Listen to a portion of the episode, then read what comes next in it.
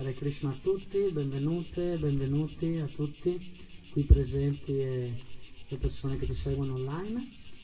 E siamo qui riuniti, eh, sono particolarmente felice e onorato di avere qui con noi Tradas Prabhu, anche perché appunto il tema di, questa, di questo incontro è eh, la vita di Prabhupada, parleremo di Prabhupada, faremo un paio di ore insieme eh, parlando delle glorie di questo devoto. E eh, tra il Prabhu appunto è un discepolo diretto di Prabhupada e segue la Bhakti e pratica la Bhakti da ormai 50 anni, quindi avremo l'occasione di, di parlare insieme a lui di, del suo maestro, di avere delle, delle informazioni personali, insomma di, di cogliere, raccogliere dalle sue parole proprio la sua esperienza diretta e avere anche eh, sicuramente ehm, scopriremo anche cose nuove. Vi chiedo di, magari di, di chiudere il telefono così sì. se avete la possibilità. Perfetto. Ehm, sì, se, se, ci sono pochi libri che, che, trattano della storia di Prabhupada in italiano, c'è qualche libro eh, tradotto in italiano, dico ce ne sono molti in inglese, eh, di discepoli di Prabhupada che hanno raccontato a un certo punto della loro della loro vita hanno deciso di eh, mettere nero su bianco la loro esperienza eh, con il loro maestro.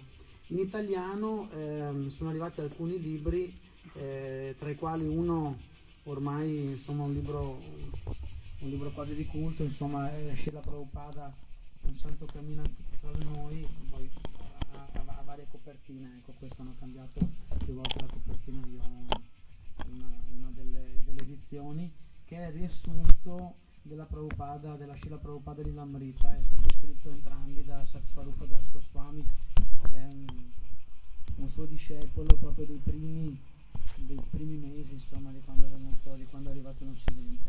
E questo è il riassunto, mentre il, il volume, cioè la, la, l'originale è molto corposo, se lo, lo, potete trovare in inglese, è diviso in sei volumi in inglese. E mentre ce n'è un altro... Ehm, di Joshua Green eh, che è Yogeshvara, avete, chi di voi ha visto il film, l'abbiamo proiettato qui l'altra sera, eh, Hare Krishna, e, um, era quello, oh, insomma era, era, era, una delle voci quelle più, più, era più, più, presente nel film, perché è proprio quello che teneva un po' le fila del discorso. E, um, è uno Swami in terra straniera, è veramente un libro, un libro stupendo eh, parte ovviamente dalla la Scila Prabhupada di Lamrita perché è un po' una base per tutti, perché è stato il primo studio approfondito sulla vita di Prabhupada, però, però aggiunge le sue riflessioni personali, i suoi ricordi personali e anche le sue realizzazioni personali. Bene, chi di voi ha letto questi libri, giusto per eh, questo? Chi di voi l'ha letto? Ok, per sapere che... E chi di voi ha letto questo? Ok, un po' così, la, la Prabhupada di Lamrita completa? Ok, perfetto, ottimo, quindi saranno due ore interessantissime perché diremo un sacco di cose. Bene, lascio la parola a Tele Prabhu, ehm, che ringrazio ancora. Ehm, partiremo, il, il nostro, cioè sarà, seguiremo un ordine cronologico. Ehm, nel film Hare Krishna eh, è stato fatto, hanno preso dei momenti particolari, noi approfondiremo alcuni aspetti, alcuni momenti che abbiamo ritenuto più importanti di altri e, e seguiremo comunque un ordine cronologico per dare a tutti voi la possibilità di avere un quadro completo della, della vita di questa persona, di questo santo. Bene. Hare Krishna. ओम अज्ञानतिमरन्दस्य ज्ञानार्जनशलाकया चक्षुमिलितं येन तस्मै श्रीगुरवे नमः नमो विष्णुपदाय कृष्णप्रस्थाय भूतले श्रीमतिभक्तिवेदान्तस्वामिनिति नामने नमस्ते सरस्वतीदेवे गौरवाणि प्रचानने निर्विशेषशून्यवारि पश्चात्तानि सतानि ah, è una, un argomento vasto, che potrebbe sembrare una vita di una persona, ma il nostro maestro Srila Prabhupada ha fatto così tanto e ogni, ogni, parte della sua vita, dalla nascita alla fine della sua vita, è, era esemplare e così c'è, è molto di grande valore per tutti di studiare ogni, ogni parte della sua vita, dalla nascita alla sua partenza. E io introduco dalla sua nascita un po' la situazione, la, la famiglia, uh, che Srila Prabhupada ha uh, apparso in questo mondo. Beh, noi diciamo apparso, cosa vuol dire? Vuol dire che uh, anime che sono dal mondo spirituale, che non sono condizionate come noi costrette di stare qui nel mondo materiale, ma anime liberati che stanno nella loro posizione originale, naturale, nel mondo spirituale, decidono sul volere del Signore di venire qua in questo mondo per aiutarci, semplicemente per compiere le missioni del Signore di a, a chiamare indietro l'anima, anime come noi, condizionate in questo mondo. E generalmente le loro anime di questo livello uh, appaiono in famiglie speciali, le famiglie dei devoti, non appaiono in famiglie ordinarie, ma appaiono in famiglie, e Srila Prabhupada infatti, infatti nel 1896 è nato, uh, che è molto interessante, è nato esattamente il giorno dopo che è apparso Krishna il giorno dell'apparizione di Krishna, Janmastami nel calendario lunario uh, che seguiamo. Uh, festeggiamo sempre l'apparizione di Prabhupada il giorno dopo, perché, parso, che Krishna appare uh, a mezzanotte e subito dopo è apparso Srila Prabhupada, nel 1896, primo settembre. Eh, di una famiglia di grandi devoti. Anche suo padre era un puro devoto. Prabhupada dice all'introduzione dedi, um, dedito, dedicato. dedicato il libro di Krishna a suo padre che ha detto che era un grande puro devoto e che, che aveva imparato tutte le pratiche di Bhakti da suo padre. L'unica cosa in più che ha imparato dal suo maestro spirituale, Srila Bhakti Siddhanta Saraswati Thakur, è la, la di, di pubblicazione e distribuzione di testi sacri. Altrimenti tutte le prat- pratiche devozionali le imparate da suo padre. Infatti suo padre proprio raccontava che suo padre passava la maggior parte della giornata a adorare le divinità di Radha Krishna in casa, come tutte le buone famiglie Gaudiya Vaishnava eh, ai tempi. Um, proprio raccontava che era mio padre era un piccolo, uh, aveva un negozietto di stoffa uh, per mantenere la famiglia. Detto, la sua attività principale è, è, di adorare le divinità di Radha mm. Krishna e andava un po' qualche oretta a aprire il negozio e la maggior parte del tempo passava ad adorare le divinità. E così Srila Prabhupada dalla nascita vedeva suo padre, uh, infatti se, si vedeva, se vedi le, um, il film Abai Charan, che è in inglese, ma non ci sono sottotitoli in italiano. Si sente, comincia con, che si sente il campanellino, che è il suo padre, come adoriamo le divinità qui nel Tempio, e suo padre in casa adorava Radha Krishna. E così proprio è nato e cresciuto vedendo sempre l'adorazione di Radha e Krishna. Eh.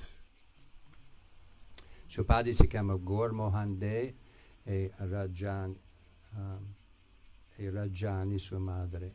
E sua madre purtroppo è lasciato il mondo quando lui aveva 14 anni. Sì, 14 anni. 14 anni, Srila Prabhupada. E c'è una bellissima scena che lui chiede a suo padre come mai Krishna ha portato via e suo padre spiega a lui che questo è il volere del Signore e uh, tutto temporaneo in questo mondo e così Srila Prabhupada ha imparato questa nel senso viveva nel mondo ma era completamente assorto in, in Radha Krishna da, dall'inizio, dall'inizio di sua presenza in questo mondo. E noi magari facciamo po' avanti e indietro raccontando, perché uh, chi è stato con noi l'anno scorso adesso a, a Mayapur, siamo andati un giorno anche a Calcutta a vedere questi luoghi, questa strada dove, dove è nato e cresciuto Srila Prabhupada, Harrison Road, c'è ancora, c'è ancora, si vede la casa dove abitavano, c'è ancora il tempio. Uh, suo padre aveva questa divinità in casa, ma di fronte a casa, dall'altra parte della strada, c'era un, un bel tempio di Radha Govinda e dove andava anche da piccolo. E andavano tutta la famiglia a visitare questo tempio. C'erano tutte famiglie da questo stesso stirpe, sì. dinastia, gruppo di famiglia che abitavano tutto in questo quartiere e c'era il tempio principale della famiglia. E così Prabhupada è nata e cresciuta adorando in casa, poi c'è il tempio di fronte, erano naturalmente tutti, tutti i devoti di Radha Krishna e non sapeva niente di mangiare carne intossicante, sesso illecito, erano tutti d'azzardo, è tutto standard normale per, per tutte le famiglie lì intorno. E poi eh, ricordiamo che era un periodo dove c'è la dominazione inglese molto, molto forte, era pieno dall'impero britannico Così Prabhupada è apparso in questo contesto. Sì, un contesto...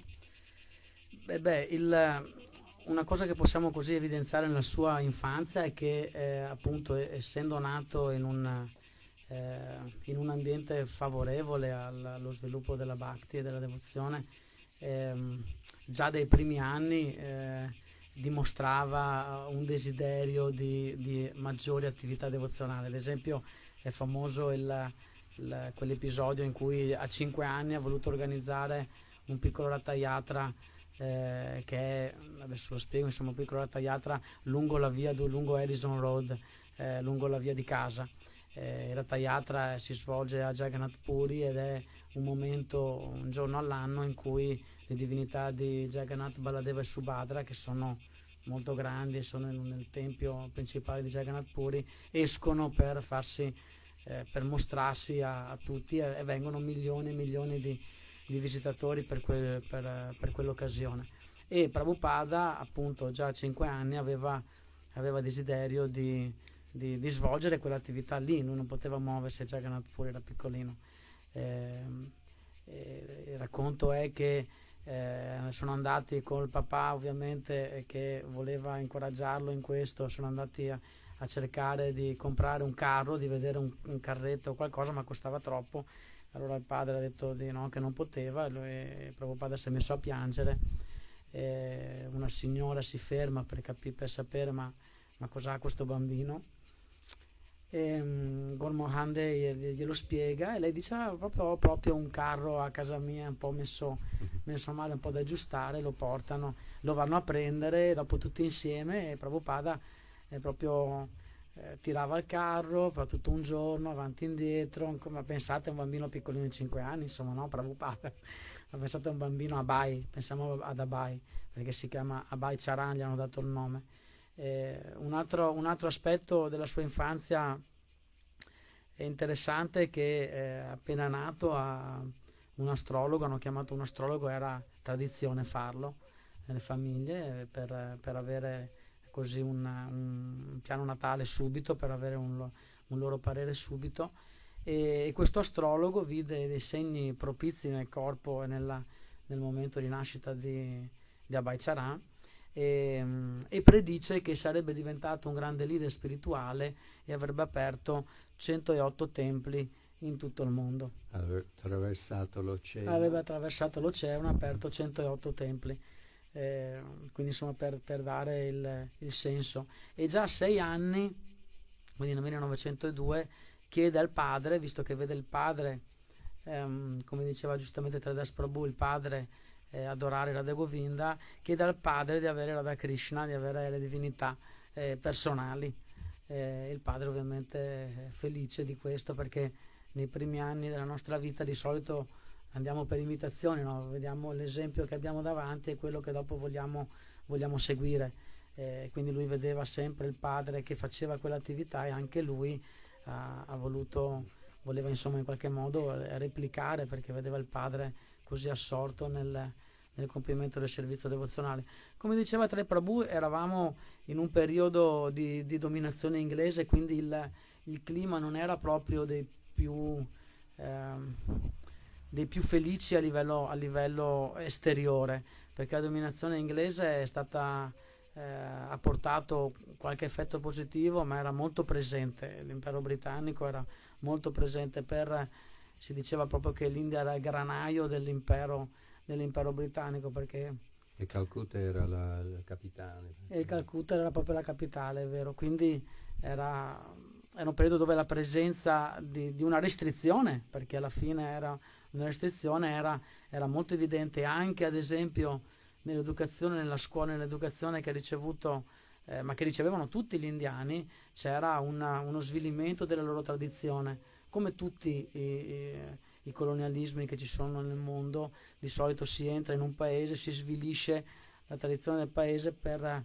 rompere quel senso di identità nazionale che eh, eh, va tutto bene, dici? C'è l'audio? Ah, ok. E rompere quel senso di identità nazionale, culturale e tradizionale che ha quel paese. E così è successo anche in India, che in ogni scuola veniva soprattutto l'adorazione della divinità veniva presa come una, una pratica Idolatria. Sì, barbara, una pratica proprio eh, insomma ridicola, ecco, ridicola. Quindi è lì, è lì che e, questo è utile anche a noi, insomma, che stiamo vedendo un, così un po' di cose intorno a noi, stiamo vedendo che qualche libertà è soppressa, eccetera. Però è utile che ehm, proprio Prabhupada sia nato e cresciuto e si sia sviluppato in un ambiente che non era favorevole a questo tipo di sviluppo era cioè, tutto, il, tutto, il, mondo che lui vedeva intorno a sé, a parte la sua famiglia e il, il, quartiere in cui viveva, ma non era pro quello che lui stava facendo e il sentimento che lui aveva, aveva dentro di sé.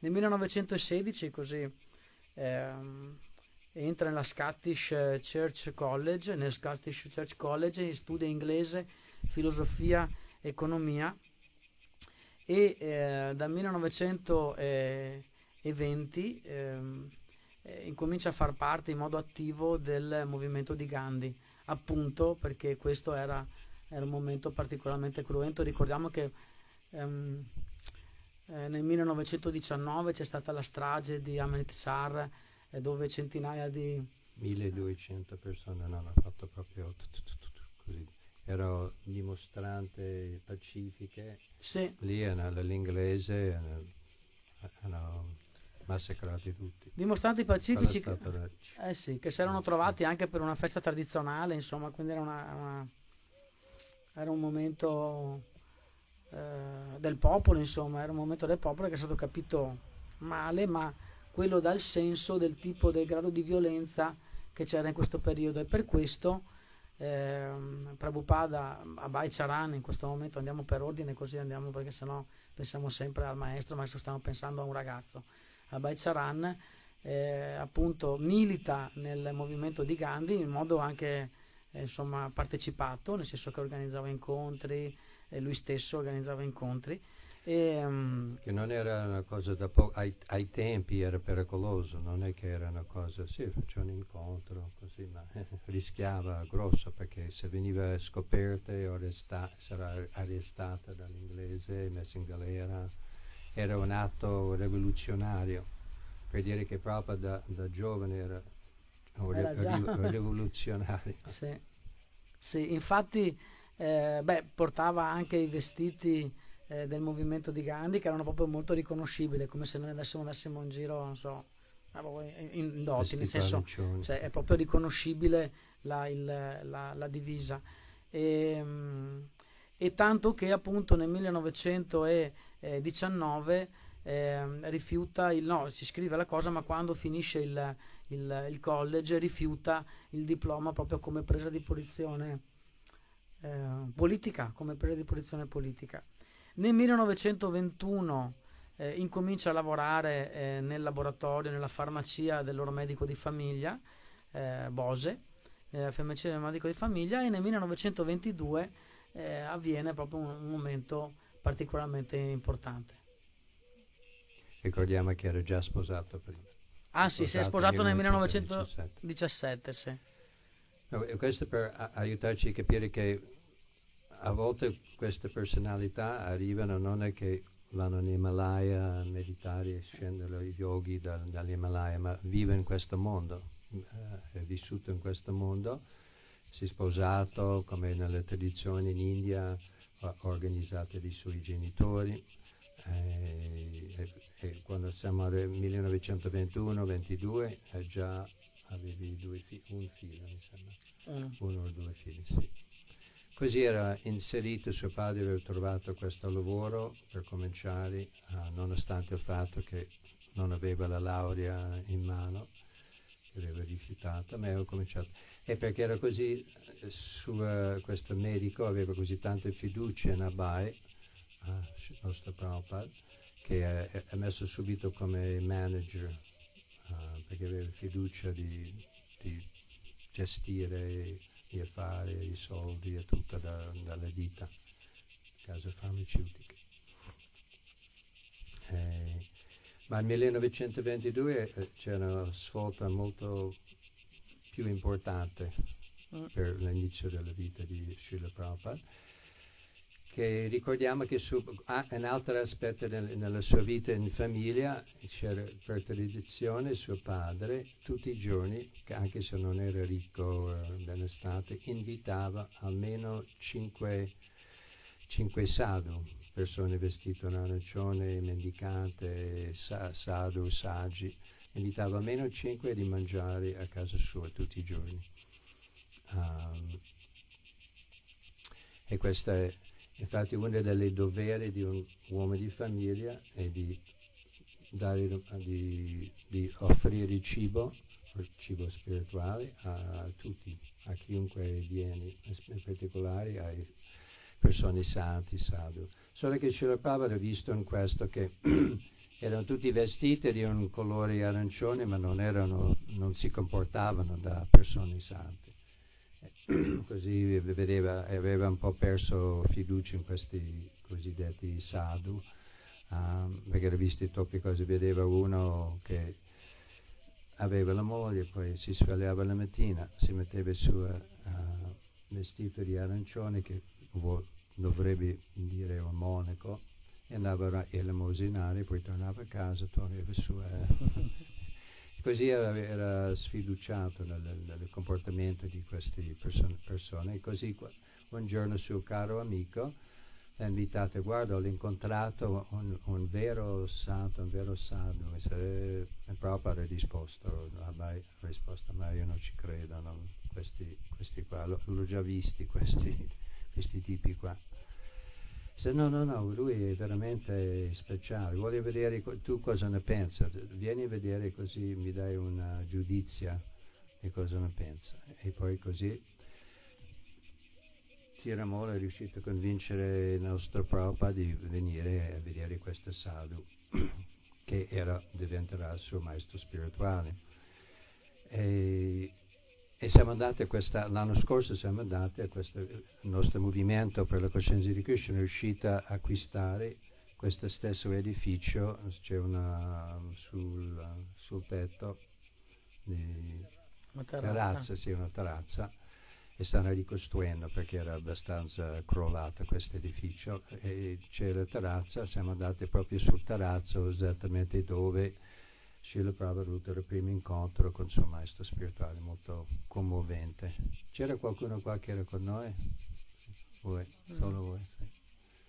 Perché le altre er-, erano uh, l'anno prima. E all'inizio um, vedi su, che chi diventerà, insomma, che non era ancora il suo maestro spirituale, e, e lui parlava dell'urgenza di diffondere questa conoscenza uh, dalla Bhagavad Gita, dal Signor Chaitanya e il nostro Abai, Srila Prabhupada, la sfidava. Il primo incontro l'ha sfidata, ma se noi siamo una nazione uh, dipendente sotto le oppressioni dell'inglese, come possiamo andare in altra parte del mondo e parlare e dare qualcosa in altre parti del mondo se siamo ancora sotto controllo. De, eh? dominarsi, dominata dall'inglese. Prima dobbiamo liberarsi dall'inglese, poi possiamo fare. Questa era la sfida di Srila Prabhupada. E il suo maestro spirituale subito ha, ha tagliato questa idea dicendo guarda, non importa in che condizione ci troviamo, c'è un'urgenza così forte uh, nel mondo di diff- diffondere questa conoscenza che non importa la situazione politica, tanto le situazioni politiche sono sempre in cambiamento, non cambierà sempre e non ci importa, è, è urgente, è essenziale di diffondere questa conoscenza, e perché noi lo diamo la vera indipendenza, la vera libertà, parleremo della vera libertà alla gente. E così è proprio rimasta, poi sono, sono andati un po' avanti e indietro e alla fine Srila Prabhupada ha accettato la sconfitta e a quel momento proprio raccontato che a quel momento ho capito che il movimento di Signor Chaitanya era in buone mani e, e lui l'ha accettato perché a volte oggi si parla di iniziazione, maestro spirituale ma proprio raccontava che a quel momento l'ho accettato lui come mio maestro spirituale. L'ho accettato nel mio cuore che, che lui era ero un vero santo, un vero maestro spirituale e avevo accettato il mio cuore, ma perché io dovevo entrare, proprio diceva, io dovevo lasciare tutto e andare a vivere con, nel suo movimento, invece io proprio raccontavo, io ero sposato, appena avuto i figli, eh, non poteva, mi sentivo responsabile non potevo lasciare e così lui proprio ha continuato per tanti anni la sua responsabilità di vita e di famiglia, ma aveva sempre il suo maestro spirituale nel suo cuore. E dopo 11 anni che ha formalizzato, eh, accettato le volte di iniziazione e poi Ok, poi continueremo il discorso. ma... infatti in quel primo incontro eh, eh, Shila Bhakti Siddhanta diede anche la sua prima istruzione perché le ha detto ma perché voi siete, mm. quando le aveva viste tutte e due, perché voi due siete, siete delle persone intelligenti, perché non portate il messaggio di Sri Chaitanya in lingua inglese al mondo occidentale? Da lì che è partita, è partita quella sfida, quella, quel momento e, e, diciamo che in effetti quel, quella prima sconfitta, ma è stata una sconfitta ehm, in, cui, in, cui, sì, in cui Shila Prabhupada si sentiva eh, sereno, insomma è stata una sconfitta bella, ehm, appagante per lui. Ehm, quella, quel primo principio è stato il principio cardine che lo ha accompagnato per sempre, cioè il fatto che le condizioni esterne ehm, non siano la causa della nostra, veramente la causa della nostra sofferenza vera, ma che sia invece eh, la nostra lontananza dal Signore, la nostra, la nostra non connessione con il Signore, quella sia la vera causa della nostra sofferenza, invece è proprio stato il principio che l'ha accompagnato in tutte le sue azioni, in tutti gli anni a venire. Lui diceva anche che in quel momento, in quel primo incontro, lui imparò ad amare. Pensate, una, cosa, una, una frase eh, molto forte, come se in quel momento si fosse alzato un sipario, lui dice, un sipario nella sua vita. E quella prima istruzione, eh, dopo appunto lo vedremo, ci ha messo tra l'altro, ci ha messo 40 anni prima di germogliare, prima di germogliare. Ricordiamo che era il 22, quindi eh, Abai anche, ricordiamolo, Abai significa senza paura, quindi proprio il nome è un nome insomma, che anche forma anche il, insomma, che può anche dipingere il carattere, il carattere di Shila Prabhupada. E, um, aveva, 20, aveva, 28 anni e quindi eh, esce anche dal nostro schema. Abbiamo detto all'inizio no, che era nel, dentro una famiglia di devoti, che faceva cose devozionali, però anche lui ha avuto le sue, le sue fasi, le, le sue fasi, quindi a 28 anni senza almeno esteriormente cercare, magari interiormente, ma senza esteriormente cercare il guru, il guru si è manifestato, quindi insomma in tarda età, no? a 14 anni, ecco per dire, in tarda età. E, ehm, e dato questo, Papa raccontava che lui come tradizione, come cultura, appena visto questo saro, ha fatto i suoi omaggi per terra e dato che appena si è alzato ha detto tu sei un ragazzo intelligente, parli inglese, dovresti portare queste conoscenze, queste conoscenze di Signor Chaitanya in tutto il mondo uh, nella lingua inglese. Senza che sembrava che non conosceva, ma sappiamo che sono eternamente collegati, ma ha dato subito questa missione uh, al primo incontro, no, non il primo momento dell'incontro, primo incontro. Detto subito. Prabhupada diceva che è rimasta scioccato da, da questa proclamazione, questo ordine. Tra l'altro eh, Shila Bhakti Siddhanta Sarasvati Thakur è, è lui stesso una, un guru straordinario, nel senso che eh, la, lo spirito rivoluzionario di, che, che, abbiamo visto già così all'inizio in, in Abhay Charan, in Prabhupada, eh, era lo spirito rivoluzionario del suo guru. Ehm, perché all'interno del panorama eh, dei maestri spirituali lui era una figura di spicco per, per varie ragioni, sia per la sua erudizione incredibile, dicevano che fosse un'enciclopedia vivente perché conosceva tutto, cioè tutti i testi li conosceva tutti, eh, aveva anche, era, era, aveva un'intelligenza incredibile. Era un eh, brahmacciari a vita, bram- esatto, cioè, esatto. monaco a vita, celiba a vita e, e in più anche perché a, proprio a livello di predica aveva, aveva, attuava delle, delle, strategie che prima non erano, non erano state neanche prese in considerazione, ad esempio ehm, noi sappiamo che Prabhupada quando leggiamo i suoi libri dice sem- dice, ci dice sempre il principio di usare tutto eh, per Krishna, no? di, di, usare ogni cosa per Krishna, ci sono gli esempi, no? il ditafono, il microfono, è un'energia materiale, ma se la uso per Krishna diventa spirituale. Questo era proprio il principio del suo maestro di Bhaktisiddhanta che usava, ma ad esempio, una cosa semplice come l'automobile, che non era, non era presa in considerazione da altri sannyasi, da altri enunciati, aveva l'orologio, eh, faceva dei festival dove venivano migliaia, decine di migliaia di persone, ma non solo dire, dove si trattavano temi spirituali, ma anche culturali l'agricoltura, l'economia, le arti, ehm, perché per lui era un'occasione per eh, dire, far venire tante, tante persone e poi veicolare il messaggio di Krishna. Ad esempio lui, eh, insieme a pochi, ma lui dava iniziazione, eh, iniziazione brahminica a, non, a, cioè a persone che non, è, che non, erano necessariamente della casta dei brahmana, quindi usciva dalle regole che, era invece, che erano un po' segnate un po' dal, dal potere sacerdotale che, che, esisteva anche molto forte in India, oppure ha dato iniziazione alle donne, che noi lo pensiamo no, come una, una, una, cosa solo di Prabhupada, ma Prabhupada ha fatto tutto questo e la porta in Occidente in una situazione veramente, veramente che adesso insomma l'affronteremo. Però lui lo faceva già in India, destabilizzava, era proprio un destabilizzatore del, dei, dei, degli schemi di spiritualità.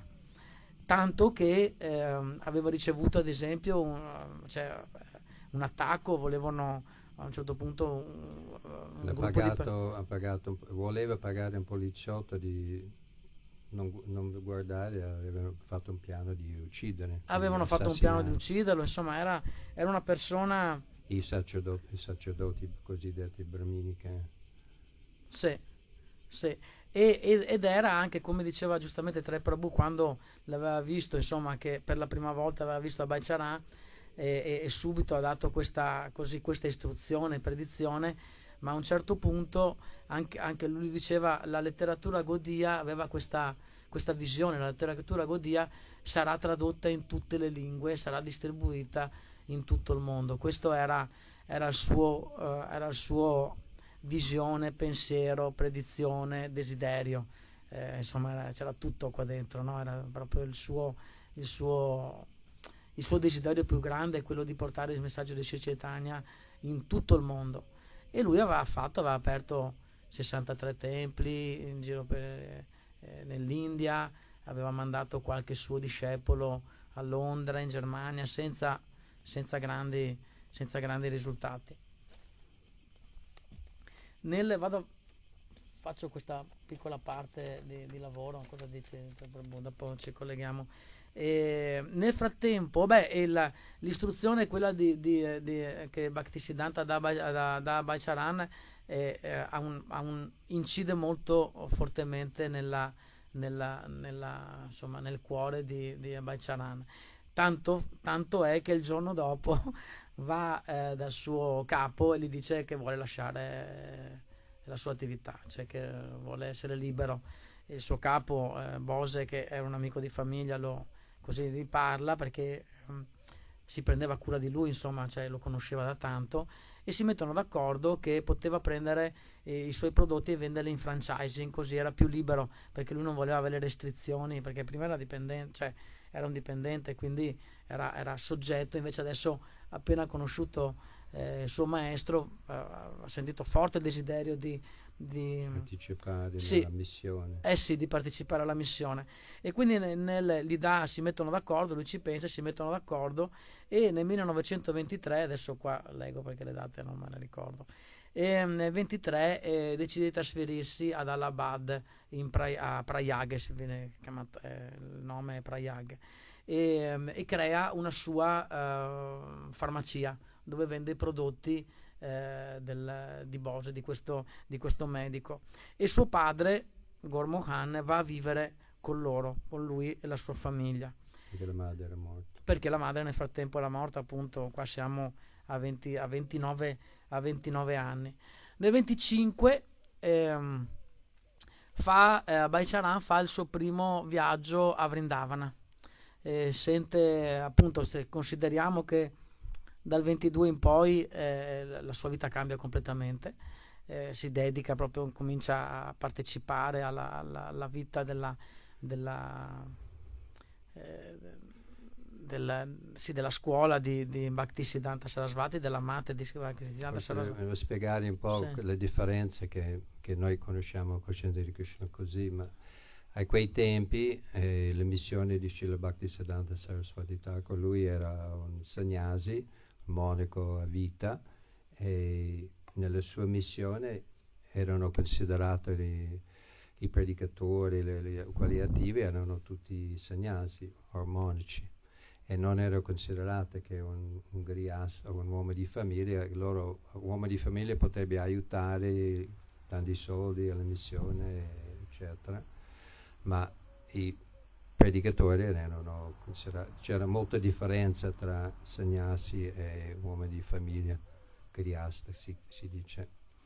Ecco, eh, eh, invece Srila Prabhupada, il nostro Srila Prabhupada voleva partecipare nelle missioni se, senza lasciare le sue responsabilità familiari, ma allo stesso tempo aveva preso al cuore questa istruzione di diffondere, di, di distribuire, di parlare di Krishna agli altri. E così ogni opportunità che sono arrivati lì a Prayag um, i discepoli di Srila Bhaktisiddhanta Sannyasi sono arrivati lì e aveva il suo nome l'hanno avvicinato e lui subito voleva aiutare a aprire un tempio lì. Eh, senso era, era, molto attivo, presente nell'assistere e partecipare nelle missioni di suo maestro spirituale, preso aveva preso il cuore completamente.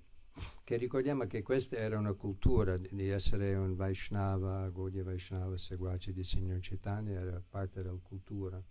Tanti erano devoti di Signor Chaitanya eh, in vari modi, in vari livelli, ma, e lo faceva a casa. E questa nel futuro diventerà una causa di un po' di conflitto con sua moglie, perché sua moglie era devota devota di Radha Krishna, di Signor Chaitanya, ma non capiva questa idea di missione, di diffondere, di aiutare un tempio, di aprire un tempio. Questa cosa lei non, non condivideva con il nostro Srila Prabhupada. Invece il nostro Srila Prabhupada ha preso a cuore e ha capito subito questo desiderio, sentimento di suo maestro spirituale di diffondere questa cultura, di non avere limiti che, che per lei era una nostra tradizione, come quando diciamo io sono nato in famiglia, i miei genitori sono cristiani, anch'io faccio cristiano, ma eh, facciamo nostra tradizione e basta. Invece Srila Bhaktisiddhanta ha portato davvero una cominciando da suo padre Srila Bhaktivinoda Thakur, hanno ravvivato il movimento di Signor Chaitanya. E c'era questo forte desiderio e, e entusiasmo di diffondere, di fare, e specialmente in questi tempi ricordiamo che c'è la dominazione inglese e, e, e tutto il popolo indiano aveva perso fiducia nella loro stessa cultura vedica perché gli inglesi hanno cominciato dall'inizio a, a, a buttare giù la fiducia nella, nella cultura indiana, cominciando con uh, ridicolizzare tutte le pratiche spirituali della tradizione vedica. E invece Srila Bhakti Siddhanta, maestro di Prabhupada, voleva ristabilire cultura vedica, eh, così era un movimento rivoluzionario, attivo, una missione e Srila Prabhupada ha preso subito questo stesso entusiasmo, nonostante i suoi impegni familiari, voleva dedicare, che era, era, non era ordinario per un uomo di famiglia, era, era particolare, perché di solito era una roba da, dai monaci, dai segnassi.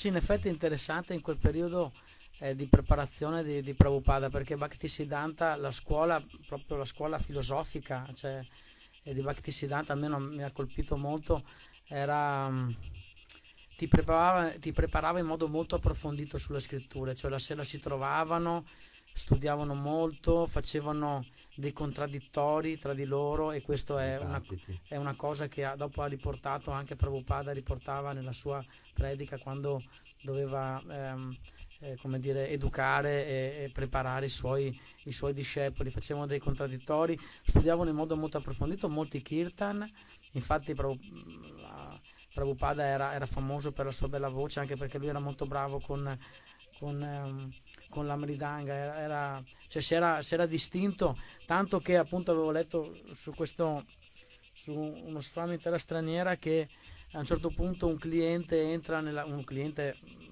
che era un suo confratello, insomma, ehm, entra alla farmacia, gli chiede così, gli chiede le cose, poi dice vorrei anche prema perché tu, eh, cioè vorrei che mi dessi anche prema perché lo vedeva eh, durante la sera eh, com- molto coinvolto insomma nella, nella pratica devozionale. E lui, e lui, risponde, lui risponde io non ho prema ma ho la formula. E cita il famoso verso dello Sikshastakam Trinadapi Sunicena Terorivasa Ishnuna Maninamanadena Kirtanya Sarari cioè che noi dovremmo essere eh, più umili di un filo d'erba, più tolleranti di un albero, non aspettarci nulla, nessun onore, eh, ma offrire invece nessun, nessun, senso di prestigio, ma offrire invece onore a tutti. Solo in questo modo eh, potremo cantare i santi nomi del Signore con cuore puro. E, e dice, dovrò insegnare questa formula al mondo intero. Cioè lui costantemente, già dall'inizio, da, da, da, da subito, eh, continuava a proiettare questa, questa istruzione a, a, a, tutto il mondo, cioè agiva localmente ma pensava, no, ma pensava globalmente in ogni, cosa, in ogni cosa che faceva.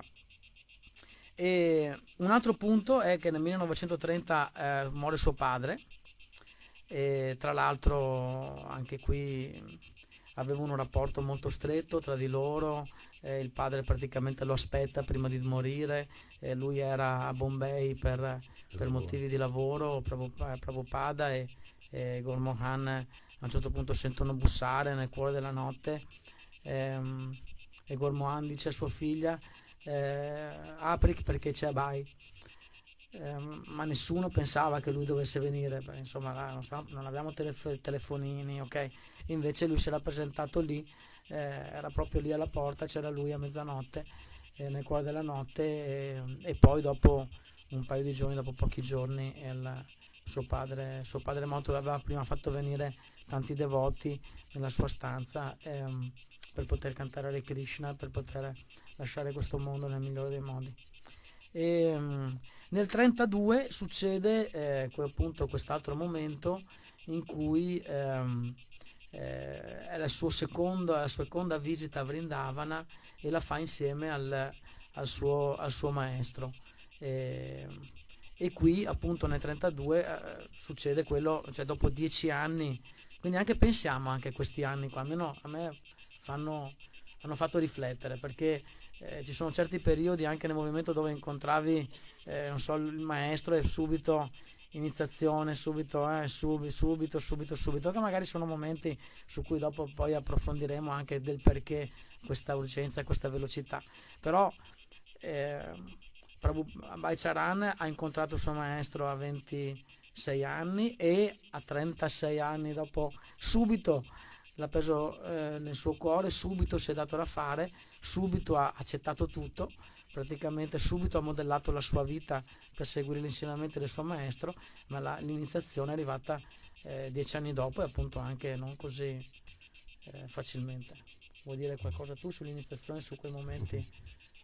È che proprio diceva, io l'ho accettato al mio cuore, appena visto, appena incontrato, e quello e poi dopo 11 anni abbiamo form- formalizzato l'incontro, ma la cosa importante non è il rituale, è di accettare veramente che lui l'ha accettato, l'ha accettato come sua uh, guida eterno spirituale e, e, vuol dire accettare, vuol dire di seguire le sue istruzioni e sua missione, non solo di fare un rituale, uh, prendere un nome, certo, quello, quello proprio di varie volte, anche, anche lui dando un'iniziazione qui nell'Occidente, diceva sempre che questa è una formalità, la vera iniziazione è quando tu l'accetti veramente nel tuo cuore come tuo maestro spirituale, che vuol dire che abbandoni la tua vita, dare il tuo cuore e la tua vita all'istruzione, a seguire l'istruzione del maestro spirituale, non, non solo una formalità di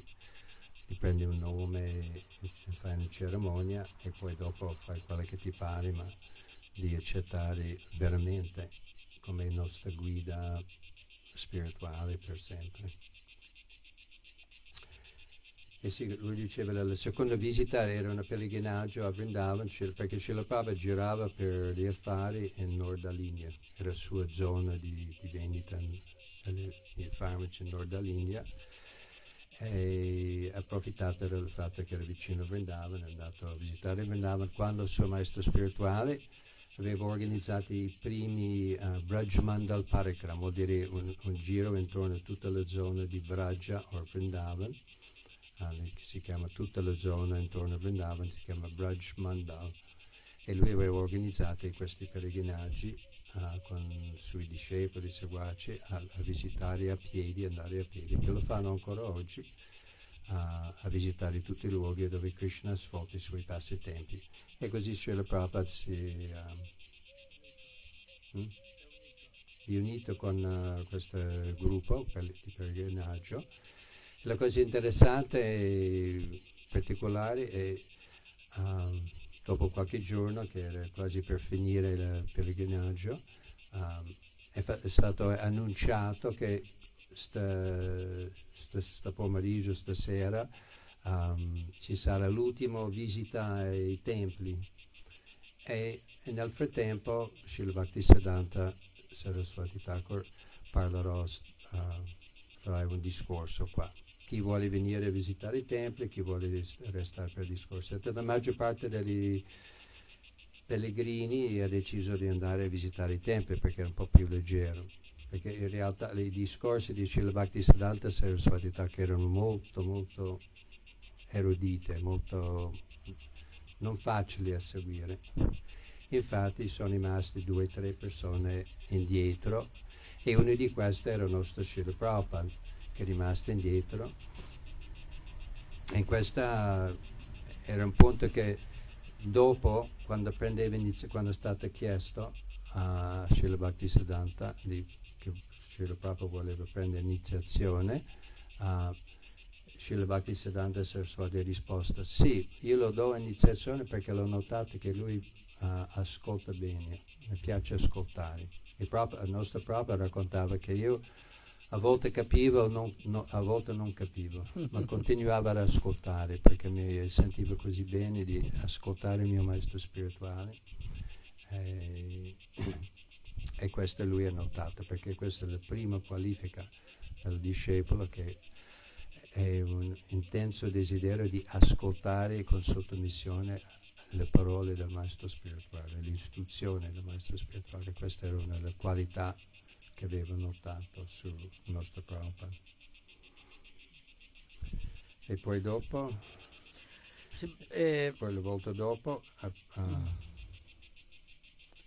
Beh, in quel momento diciamo anche che è- è- si crea la, la prima parte del nome di Prabhupada, cioè quella AC che è Abai Charanaravinda, che rimane sempre una C, noi lo scriviamo sempre C perché Abai Charanaravinda insomma, è molto lungo, ma Abai Charanaravinda quindi... eh, cioè il nome di iniziazione. che è il nome dell'iniziazione. Lui si chiamava Bai Charana, Charanna, Bai Charanna, quindi senza paura, ma questo significa colui che ha preso rifugio ai piedi di loto di Krishna. Quindi il coraggioso e senza paura che ha preso rifugio ai piedi di loto di Krishna. E un altro, un altro, oh, così, un altro aneddoto è che nella cerimonia di iniziazione, dopo quando c'è stato un momento in cui tutti erano seduti, a un certo punto, guarda, questo lo dice lo dice un, un- un, eh, un testimone, insomma, dice a un certo punto vedo Bhaktisiddhanta che guarda in una certa direzione e dice ho avuto una predizione, uno dei miei discepoli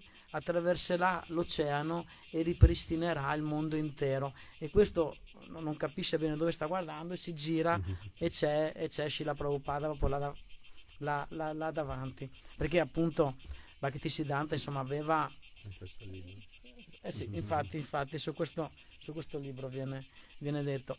Ehm, un altro aspetto interessante per un griasta è il, il fatto che eh, Prabhupada quando eh, pensava a come ehm, eh, soddisfare questa istruzione, come compiere questa istruzione di- del suo maestro, ovviamente, ovviamente non la pensava come dopo è andata a finire, nel senso quello che è successo. Lui pensava adesso faccio i miei affari, faccio, faccio abbastanza soldi, divento ricco e dopo così aiuto la missione del mio maestro, insomma un, un pensiero abbastanza lineare per, uno, per, uno- per una persona anche intraprendente come lui, che ricordiamoci era un imprenditore, insomma era una persona molto brillante anche nel lavoro.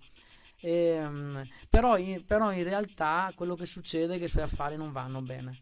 Le cose, lui apre varie cose, non, ehm, non per negligenza, ma per varie ragioni, eh, una delle quali era che dava molti prestiti, nel senso che non faceva pagare conti a- ai suoi clienti fino ad avere un debito di 10.000 rupie che all'epoca erano veramente, era veramente una cifra consistente, fatto, cioè una cifra così consistente che ha dovuto chiudere quell'attività per un'altra, oppure è stato derubato dalla sua roba più avanti, insomma, ma insomma ha avuto una serie di peripezie nel- e poi erano anche periodi non facili per, per, per l'India, perché ricordiamoci stiamo entrando, siamo nel 32, 33, 35, insomma stiamo entrando anche nel, nel conflitto mondiale, eccetera. Comunque, e questa, queste, dire, queste vicissitudini hanno fortemente eh, ehm, provato eh, Prabhupada, che lui appunto pensava a un altro tipo di vita, pensava a un altro modo insomma, per soddisfare l'istruzione del suo maestro. E diceva, io avevo il mio piano, ma ho, dovuto accettare che Krishna aveva un altro piano. Ed è un piano che tra l'altro dopo lo rivediamo eh, continuamente nel- nell'esperienza di Prabhupada. Adesso noi ci colleghiamo, magari qualcuno ha, adesso ci arriveremo, però magari qualcuno ha già qualche idea, quindi facciamo qualche anticipazione, ma eh, eh, continuamente che Krishna in qualche modo gioca con le sue, tra virgolette, aspettative, nel senso su quello che lui aveva creato lo, lo- lo rompe, lo, lo- lo- scioglie per ehm, per portare tra virgolette il gioco a un livello più alto, a- per portare eh, Prabhupada in, un- in una dimensione ancora più profonda, ancora più eh, di abbandono a- invece al, al, ehm, al piano del Signore. E, mm, un altro aspetto è nel 1935 c'è il, il 62esimo compleanno di Bhaktisiddhanta eh, lui ormai, mh, eh, Prabhupada è una figura insomma riconosciuta all'interno della MAT, eh, sì, della sua missione perché insomma è anche una persona erudita, intelligente, conosce bene l'inglese e non tanti lo conoscevano, lui lo conosce invece bene. E um, fa un'offerta che è rimasta nella storia, cioè, insomma si legge, si legge, in tutti i libri, viene, viene riconosciuto questo momento perché fa un'offerta eh, di Via Sapugia perché è il compleanno del suo maestro, quindi fa un'offerta al suo maestro, legge una, nel senso una, una di, legge, no? si legge, fa, scrive una poesia bella, lunga eh, e dopo anche un, una parte più narrativa, una parte più invece più di, di, di concetto, più filosofica e, e, e Bhaktisiddhanta rimane impressionato dalla sua che ha compreso la sua missione, ha compreso il cuore del suo maestro spirituale. Esatto. Sconfiggere l'impersonalismo. Esatto, eh. di, di, capire che l'assoluto è, è, un, è, una persona, è senziente, lui dice proprio, c'era un particolare di questa poesia che dice tu hai provato che l'assoluto è senziente e hai rimosso la calamità impersonalista e questo è proprio anche il cuore di tutta la missione di Prabhupada. Dopo, man mano, insomma, sentendo le sue lezioni, leggendo i suoi libri, capiamo che questo è il cuore. Infatti Bhaktisiddhanta dice ai suoi discepoli, quelli che seguivano la pubblicazione dei suoi libri, in particolare della sua rivista The Harmonist, ehm, e diceva qualsiasi cosa scriva, ehm, pubblicatela. Ed era una cosa unica nel suo genere, perché di solito invece per poter scrivere in questa rivista c'era insomma, una selezione. Erano tutti segnasi, persone dentro la, esatto. l'istituzione. Esatto, veniva anche come dire, riguardato l'articolo, da, insomma invece, invece lui qualsiasi cosa scriva è pubblicatela senza, senza eh, problemi. E sempre nel 1935 eh, incontra, incontra, di nuovo eh, il suo maestro a Vrindavana eh, ma se su questo punto pu- puoi, puoi dire la Kunda, che, che è il luogo più sacro che abbiamo visto qua sotto, la replica di Radha Kunda. Eh, si incontra il suo maestro spirituale, che a, a, a questo punto è un anno prima della partenza di suo maestro spirituale. Il suo maestro spirituale diceva che, perché poco prima uh, hanno costruito un grande tempio a Calcutta, che c'è ancora, siamo andati anche, siamo andati anche lì l'anno scorso a questo tempio. Era la prima volta nella loro missione che qualche persona molto ricca hanno donato tanti soldi per costruire un tempio, era tutto coperto di marmo, molto bello. E lui, lui privatamente con il nostro Srila Prabhupada raccontava da quando abbiamo, questa, abbiamo preso questa bel palazzo, tutti i miei discepoli stanno litigando fra di loro chi, chi prende la, la, stanza più bella avrà, e, e, io sono disgustato da, da questo comportamento. Se era per me, io venderò tutto il marmo di, di questo tempio e stamperà libri, stamperà testi sacri per, per dare alle, alla gente, a, diffondere questa missione. E, e questo, questo è rimasto nel cuore di nostro Srila Prabhupada l'importanza che dava alla stampa e alla distribuzione di testi sacri libri trascendentali per il beneficio della madre di tutti. Oltre in, invece dal, uh, oltre all'importanza di costruire i templi, perché generalmente in India eh, l'idea era di costruire un tempio, avere la proprietà di un tempio per avere i pellegrini che venivano, davano offerte, era un, un po' la tradizione così. Ma per quello proprio diceva il mio maestro spirituale mi ha insegnato questo, l'importanza di, di distribuire conoscenza, non solo costruire palazzi, ma distribuire conoscenza nella forma di, in questo caso, la forma di letteratura, di libri. E questo, questo era un anno prima della um, partenza di suo maestro spirituale. E poi uh, che siamo nel 1936, verso la fine, Srila Prabhupada, nostro Srila Prabhupada, ha scritto l'ultimo lettere al suo maestro spirituale chiedendo che è l'unica domanda che faceva Srila Prabhupada al suo maestro, come posso servirti? Senza io sono un griasta, sono un uomo di famiglia, ho tante responsabilità, vedo che gli altri sono, vivono sono monaci lì con te, eh, fanno tanto servizio, ma io cosa, cosa, come posso servirti? E poco, pochi giorni prima di, della partenza di suo maestro, ha ricevuto la lettera dicendo, ripetendo lo stesso ordine che aveva ricevuto nel 1922. Sei, un, sei una persona intelligente, parla inglese, porta questa conoscenza di Sri Chaitanya Mahaprabhu fuori dall'India in tutto il mondo, eh, quello sarà, farai bene per te e farai bene per le persone che, che riceve questa conoscenza. E così proprio per, per il nostro Srila Prabhupada lo confermo che questa era la sua missione, è stata la seconda volta che ha ripetuto uh, le stesse parole anni dopo, siamo 14 anni dopo, e la sua istruzione finale al nostro Srila Prabhupada. Così Srila Prabhupada non c'era dubbio che questa era la sua missione. Eh, così l'ha preso. Ma ricordiamo, siamo, e, e un, poche settimane dopo, a, a, a 60, appena fatto 63 anni, sì, a Srila Bhakti Siddhanta Saraswati Thakur ha lasciato il mondo um, un po' disgustato, un po' con dispiacere, non è deluso, deluso dei suoi, perché aveva dato iniziazione e fatto discepoli che non erano di famiglie brahminiche, che erano di tutti i vari livelli e, e l'ha visto che con un po' di opulenza materiale di questo bel tempio si sono un po' perso in questo e così lui è rimasto deluso dei suoi discepoli e, perché avevo solo 63 anni, non è che ero vecchio, anziano, mm. e è partito.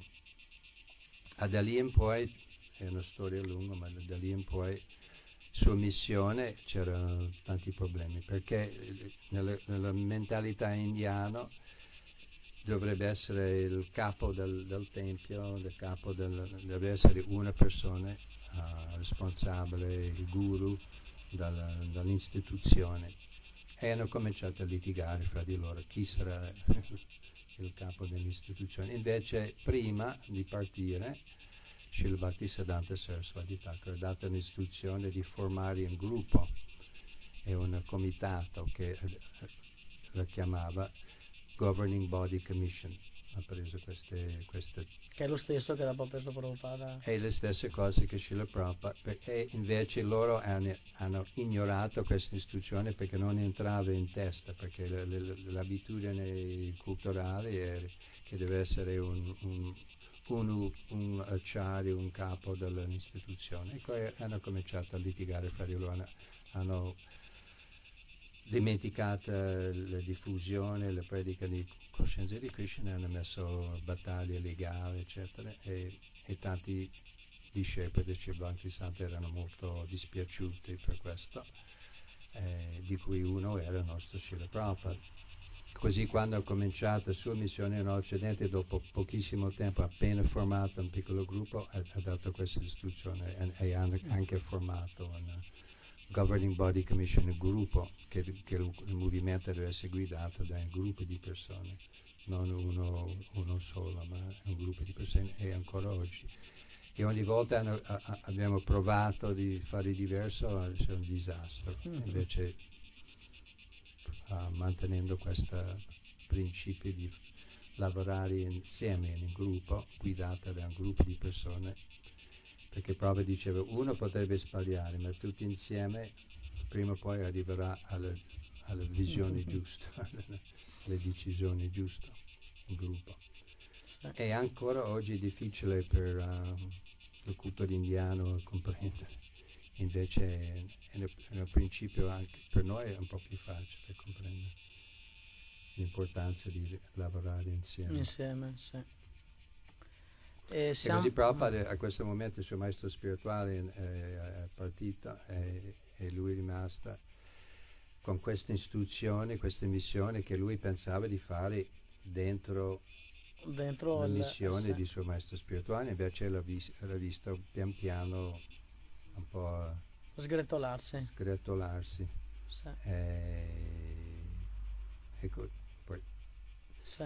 Siamo al 1944. No? Siamo tre, nel 1938 lui eh, mm. si trasferisce a Calcutta mm. e nel 1939 l'India, sì, l'India entra in guerra. Tra l'altro entra in guerra in un modo nel senso se, cioè l'Inghilterra decide che l'India decide di entrare in guerra ed entra anche l'India senza neanche chiedere nulla ai, a, insomma, ai governanti indiani, cioè a chi c'era là, anzi pensavano di avere, cioè il loro, il loro piano anche era avere tanti, tanti soldati da, dall'India. dall'India perché erano tanti quindi ne volevano, ne volevano tanti. Hanno fatto una brut, bruttissima cosa, era creata una, una carestia artificiale per forzare gli indiani. Se volete uh, avere un, avere un salario, un, salario deve uh, arruolarsi, arruolarsi nell'esercito. nell'esercito. Quindi hanno mantenuto, hanno, tirato, hanno mantenuto la fame eh, in India e in più un altro, un altro, elemento che ha portato una grande, una grande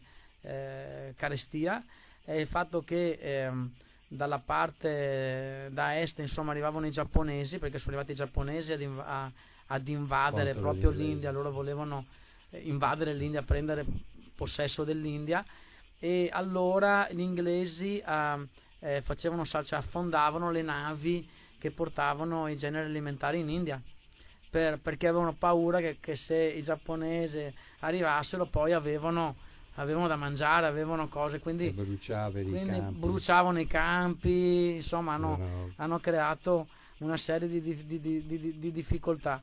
Il, nel 1944 infatti Prabhupada vedendo questa, questo insomma, spettacolo desolante, tra l'altro Calcutta, lui era a Calcutta e Calcutta è stata più volte bombardata, eh, quindi tutti andavano, avevano un loro, ehm, eh, come si dice, eh, tanti andavano via. Sì, rifugio, tantissimi sono andati via, ma sia Prabhupada che, che, sua moglie non voleva, cioè sua moglie principalmente non voleva andare via da, da, da Calcutta, voleva rimanere là. E dalla casa, la, l'attaccamento alla casa è forte di solito. E, e nel 1944 ehm, appunto Prabhupada vedendo questi effetti di, di questa guerra e quindi di, di, questa guerra insomma senza neanche sofferenza. Sì, della sofferenza che causava decide di fondare di, di creare una Back to God una rivista che eh, potesse parlare del, dal punto di temi spirituali partendo dalla realtà di tutti i giorni partendo da, da quello che vedeva, che vedeva eh, eh, davanti, davanti, a, davanti, a, sé. Infatti il primo numero, che è nel 1944, parla proprio della guerra, mette proprio in prima pagina l'argomento della guerra. Vi, vi leggo proprio due righe, giusto per far capire il tono. Ha reso conto della guerra viene riservata la prima pagina. La natura divina e le anime individuali sono per loro natura immortali, diceva Prabhupada. Tuttavia l'anima in questo mondo ha perso memoria della connessione con Krishna, con Dio. Essendo ingabbiata nel corpo fisico, l'anima immortale non può in alcun modo raggiungere un pieno appagamento, né attraverso la pace né attraverso la guerra. Potremmo, potremmo sfuggire alle bombe giapponesi, scriveva Bai, ma la natura della materia fisica continuerà a tormentarci con le bombe del tempo che fa invecchiare, della malattia e della morte. E poi continua, insomma, la sua, tra l'altro Back to God all'inizio, ah, questo è per eh, non ci arrivi così eh, alto. No, no, con il cappello. Ah, con il cappello va bene. Sì. E, um, che tra l'altro Back to God era, era, erano quattro pagine, non, erano, non era una cosa, una cosa grandissima. Di, di comprare carta. Esatto. Che si usava per le bombe. Esatto, esatto. Quindi, però con quello che aveva, almeno ha sentito il desiderio di portare avanti come dire, la missione del suo maestro attraverso anche, attraverso anche questo tipo di, di letteratura anche, cioè, cioè non tomi, insomma, non libri, ma proprio parlare della società alla società e parlare dei problemi della società alla società. E, um, nel 47 vado un po' veloce, sto dicendo, state notando che lui sta dicendo le cose, quelle, sto dicendo un po' le cose più politiche così. E nel 47 l'India ottiene l'indipendenza, quindi sembra che i problemi siano risolti, ma eh, invece c'è la divisione tra l'India e il Pakistan che crea eh, milioni di morti, in, eh, si crea delle guerre, delle lotte tra di loro, tra musulmani e indiani incredibili, uno, uno, uno, uno, spostamento migratorio il più grande della storia che, abbiamo, che conosciamo, proprio eh, incredibile nel giro di poche ore tra l'altro. Quindi quello che si pensava dovesse risolvere, quello che appunto eh, ricordiamoci nei 22 Abai ehm, che diceva prima dovremmo essere indipendenti, no? poi invece proprio quello era quello che ha creato invece eh, una, una, un'immane dose di violenza. Infatti eh, Prabhupada fa una riflessione che dice, e lo, lo, dicevamo, si vedeva anche nel film Hare Krishna, e diceva che dopo i corpi, una volta morti, erano tutti uguali. Fa questa riflessione perché passa per le strade e vede che i corpi vengono presi e buttati nelle fosse comuni. Eh, cioè non lottava così tanto indù e musulmani, ma alla fine quando siamo morti i corpi sono, sono tutti uguali. Esatto, invece proprio, infatti proprio in quel periodo lui scrive a Gandhi, scrive a Gandhi eh, eh, che, di cui aveva molta stima, eh, perché lo, lo, riteneva un devoto proprio, e, um, e, dice che sta rischiando, diceva che tu stai rischiando in questa posizione. Um, e gli consiglia di lasciare la politica e di ehm, fare una specie di ritiro con lui ehm, per concentrarsi sugli insegnamenti della Bhagavad Gita.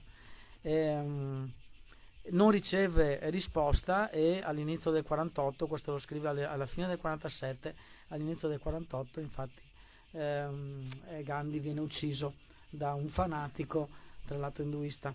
E, ehm, nel 47 eh, c'è l'altra parte del nome, del lungo nome di Prabhupada che riceve il titolo di Bhakti Vedanta, quindi Abhai Charanaravinda Bhakti Vedanta, siamo arrivati qui, ehm, per la sua eh, conoscenza, eh, della, per la sua riduzione nella conoscenza spirituale. Bhakti Vedanta vuol dire colui che conosce il fine dei Veda che risiede nel, nella, nella Bhakti, quindi colui che ha accolto proprio il messaggio finale, eh, il messaggio finale e più alto dei Veda.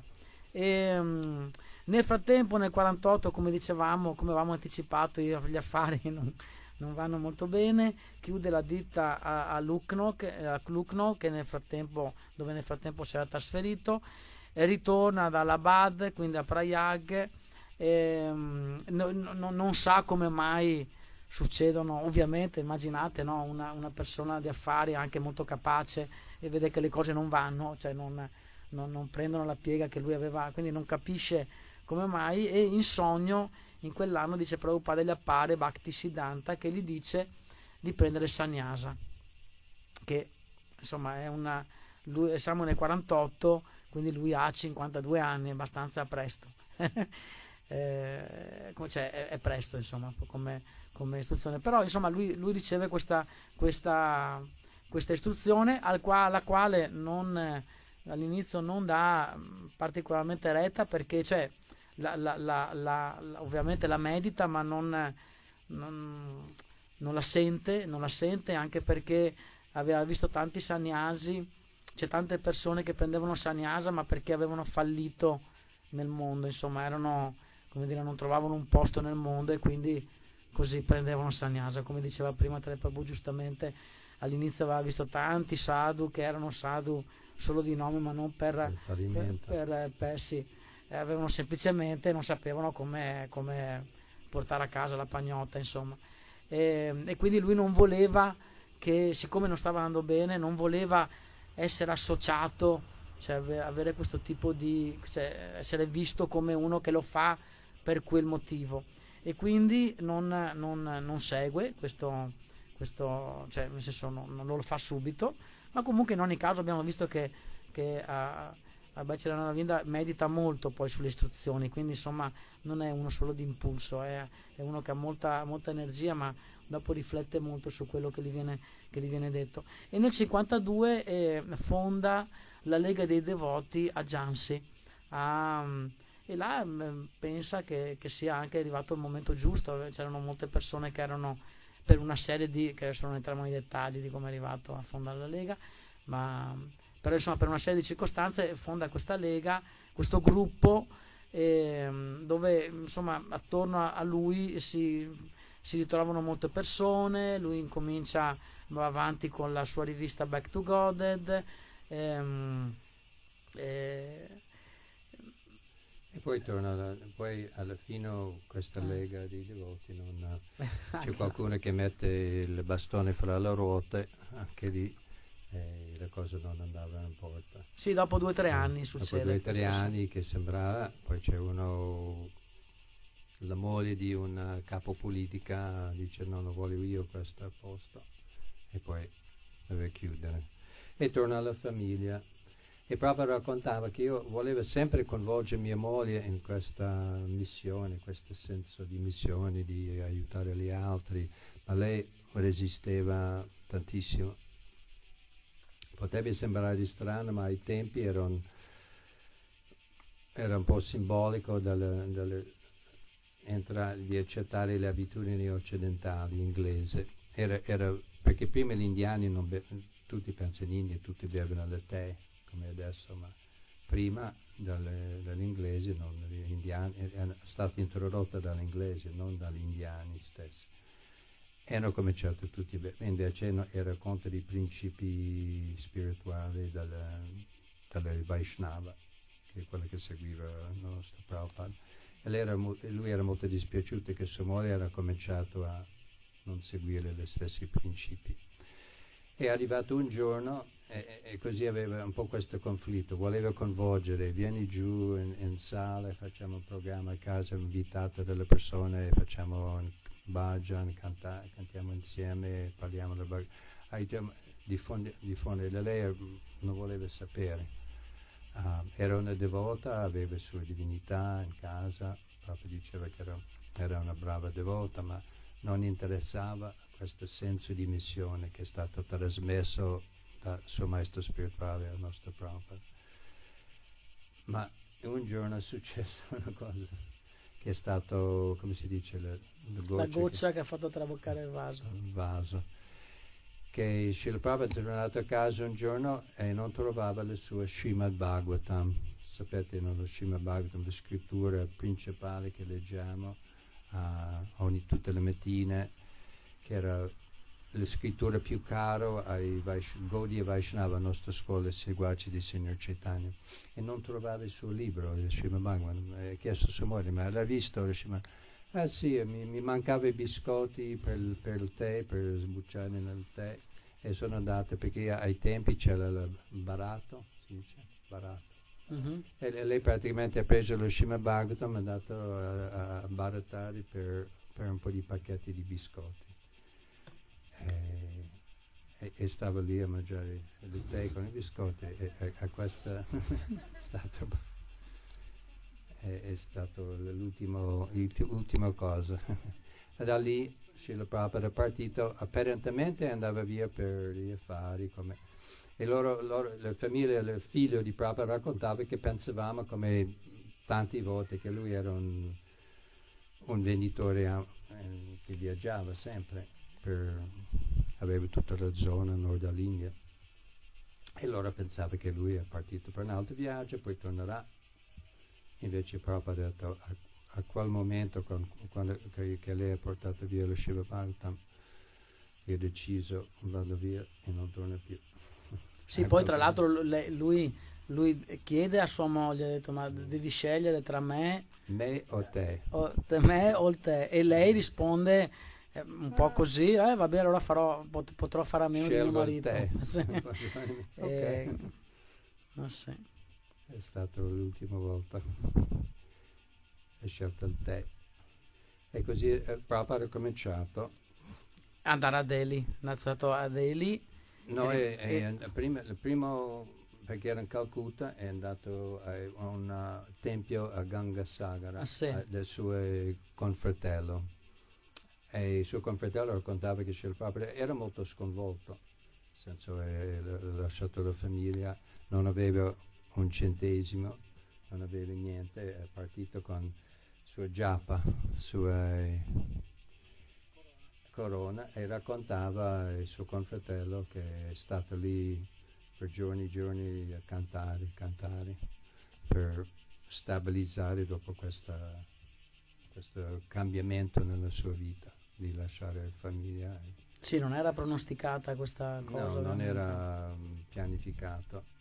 E poi di nuovo ha avuto questi sogni. Di, esatto, di prendere... Di prendere che diceva adesso è il momento di Sì. Tra l'altro è, non so, è, è interessante, adesso non l'abbiamo, non l'abbiamo, toccato, però lo dico così.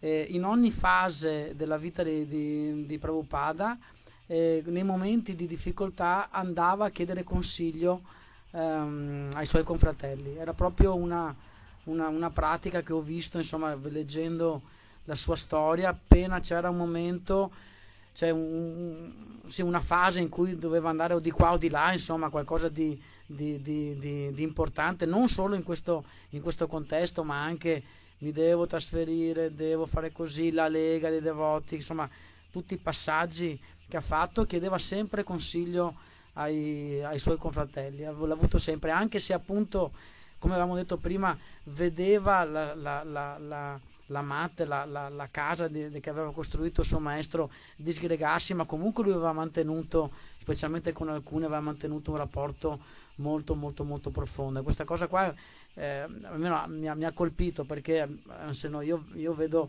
preoccupata come una persona molto decisionale, nel senso che quando era dopo è venuto un incidente, insomma ha dovuto far tutto, insomma ha scelto tutto, ha, ogni, ogni singola scelta ed erano anche scelte molto importanti proprio di campo perché aveva a che fare con una materia ancora, ancora molto delicata, insomma molto eh, così debole, diciamo così. Eh, ma invece in quella, in quella fase lì di, della sua formazione, possiamo dire, è, è, la fase di formazione nella sua, nella sua uh, storia. E, invece chiedeva continuamente consiglio, si stava lì proprio chiedeva, spiegava le sue ragioni, poi faceva le sue scelte. Poi in effetti faceva le sue scelte, prendeva i consigli, poi faceva le sue scelte, ma ponderava sempre, non era assolutamente una persona impulsiva oppure solo perché capace o solo perché visionaria, magari una persona che andava così per conto suo e faceva tutti questi, questi giri un po' per conto suo. Infatti come i, i, i sogni di Bhakti Siddhanta si intensificano e nel 1959 prende Sannyasa ed è l'ultima parte del suo nome, Abhai Charanaravinda Bhaktivedanta Swami, no, dopo c'è l'ultima, Prabhupada, ed è la, la, penultima parte del suo nome, prende il titolo di Swami.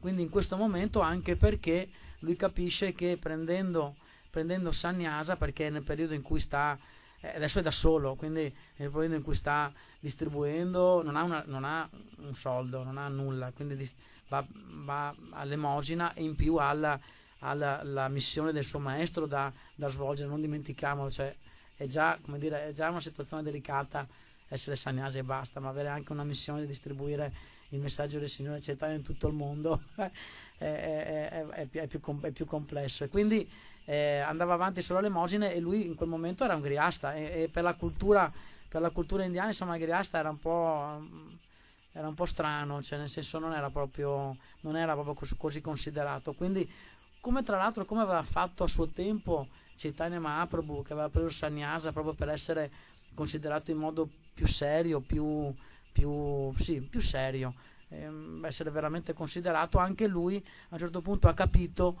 che era il momento di prendere Sannyasa in modo tale che la sua missione eh, potesse veramente decollare, quello era anche il segno del, questo l'avevano proprio detto anche il maestro che dopo gli ha fatto Sannyasa, è proprio il segno del suo completo abbandono al Signore, quindi eh, eh, i suoi piani smettono, eh, perché prima aveva, aveva, i suoi piani, i suoi piani smettono, cioè quelli della sua attività, e parte invece si dedica completamente anima, corpo infatti il, eh, anima, corpo e mente completamente alla missione del suo maestro.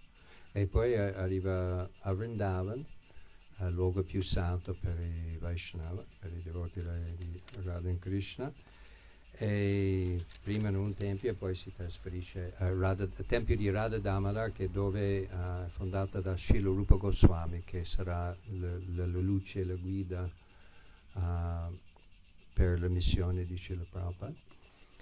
E, e, lui aveva già, come ricordia, ricordiamo che aveva già cominciato con la rivista, di scrivere questa rivista Back to Godhead, ma c'era il suo amico che dato, ha consigliato sarebbe meglio da pubblicare i libri, perché i rivisti vanno, nel senso uno legge, legge una rivista e, la butta. Invece un libro rimane, sarebbe meglio di puntare la tua... Um, scrivere, a scrivere libri. E Srila Prabhupada ha scelto di tradurre e commentare lo Srimad Bhagavatam come la scrittura immacolata più importante uh, per la missione di Sri Chaitanya Mahaprabhu. E così um, da, da, quando ha preso nel 59 fino al 65 si mette a ricordiamo, senza nessun mezzo, nessun sostenimento, ha cominciato da solo in questa piccola stanza al tempo di Radha Damodar, non c'era anche pavimento, era terra battuta, in condizioni molto semplici e austere, ha cominciato a fare i commenti e tradurre lo Shima Bhagavatam. E pian piano riusciva dopo un paio d'anni pubblicare il primo, poi è dovuto andare a Delhi, raccogliere offerte per la prima stampa del libro, poi fai un altro, secondo volume, e poi quando arriva il... perché siamo un po'... manca poco. Sì, infatti dobbiamo andare un po'... andare un po' troppo nei dettagli.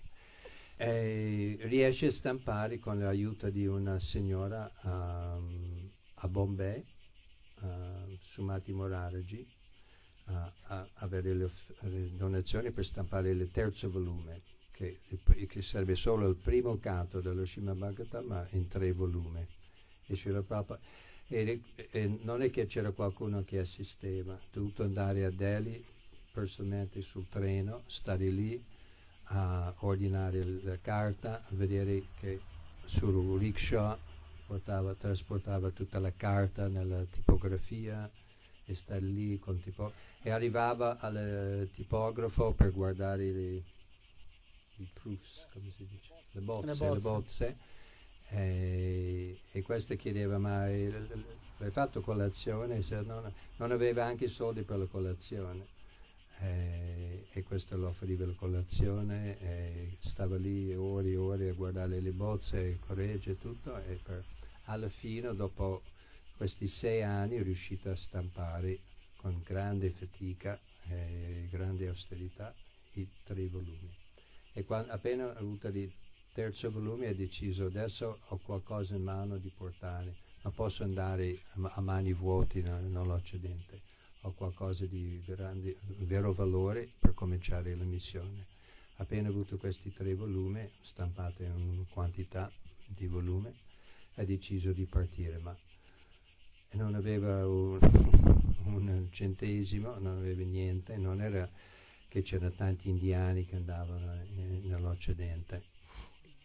Era una cosa strana, molto difficile e ha deciso di tornare questa signora Sumati Morarji che era, era la titolare di una, una compagnia di merci, merci uh, mercantile nave, aveva qualche nave che portava le merci da, dal, dall'Oriente all'Occidente. E ha chiesto a lei, per favore dammi un passaggio su un editore nave nell'Occidente, una na- su una nave se no passeggeri, una nave... Una passeggeri no. su una nave mercantile, non una crociera. Una nave mercantile indiano, perché ci sono nave mercantile occidentale e poi indiano è un altro li- livello di, di semplicità, di austerità. E all'inizio lei non voleva, ha detto no, ma Swamiji tu hai quasi 70 anni e morirà, tu non sai com'è l'Occidente, lì c'è freddo, è, è, è, difficile, non ce la fai, io non, assolutamente non ti do il biglietto perché non, non ce la fa. E lui ha insistito, insistito, alla fine si è messo fuori dall'ufficio e lei continua a dire di no, si è messo seduto fuori dall'ufficio e l'aspettava. E poi alla presa ha detto assolutamente devi darmi questo biglietto. Ah, e poi alla fine lei ha va bene ti do il biglietto. Così Srila Prabhupada ha fatto un viaggio su questa nave che non, non tanto tempo fa è stato demolito. Ah. non c'è più. La Gialla Duta, Gialla Duta. E ha avuto due attacchi al cuore durante il viaggio uh, un, un, viaggio di un mese, detto che è passato momenti di, di mal di mare, lui detto che ha sentito una, un dolore intensissimo, forte, un attacco al cuore, ha ripreso due volte durante il viaggio. E, e ricordiamo che per andare nell'Occidente ci voleva uno sponsor, che qualcuno nell'Occidente, poi lui ha trovato un, una conoscente lì a Vrindavan, che dice sì sì io ho un figlio in America e lo scrivo una lettera e lui, lui ti manda, manderà una lettera di sponsor, qualcuno che, che, che si prende cura di te. Sì. Si prende cura di te.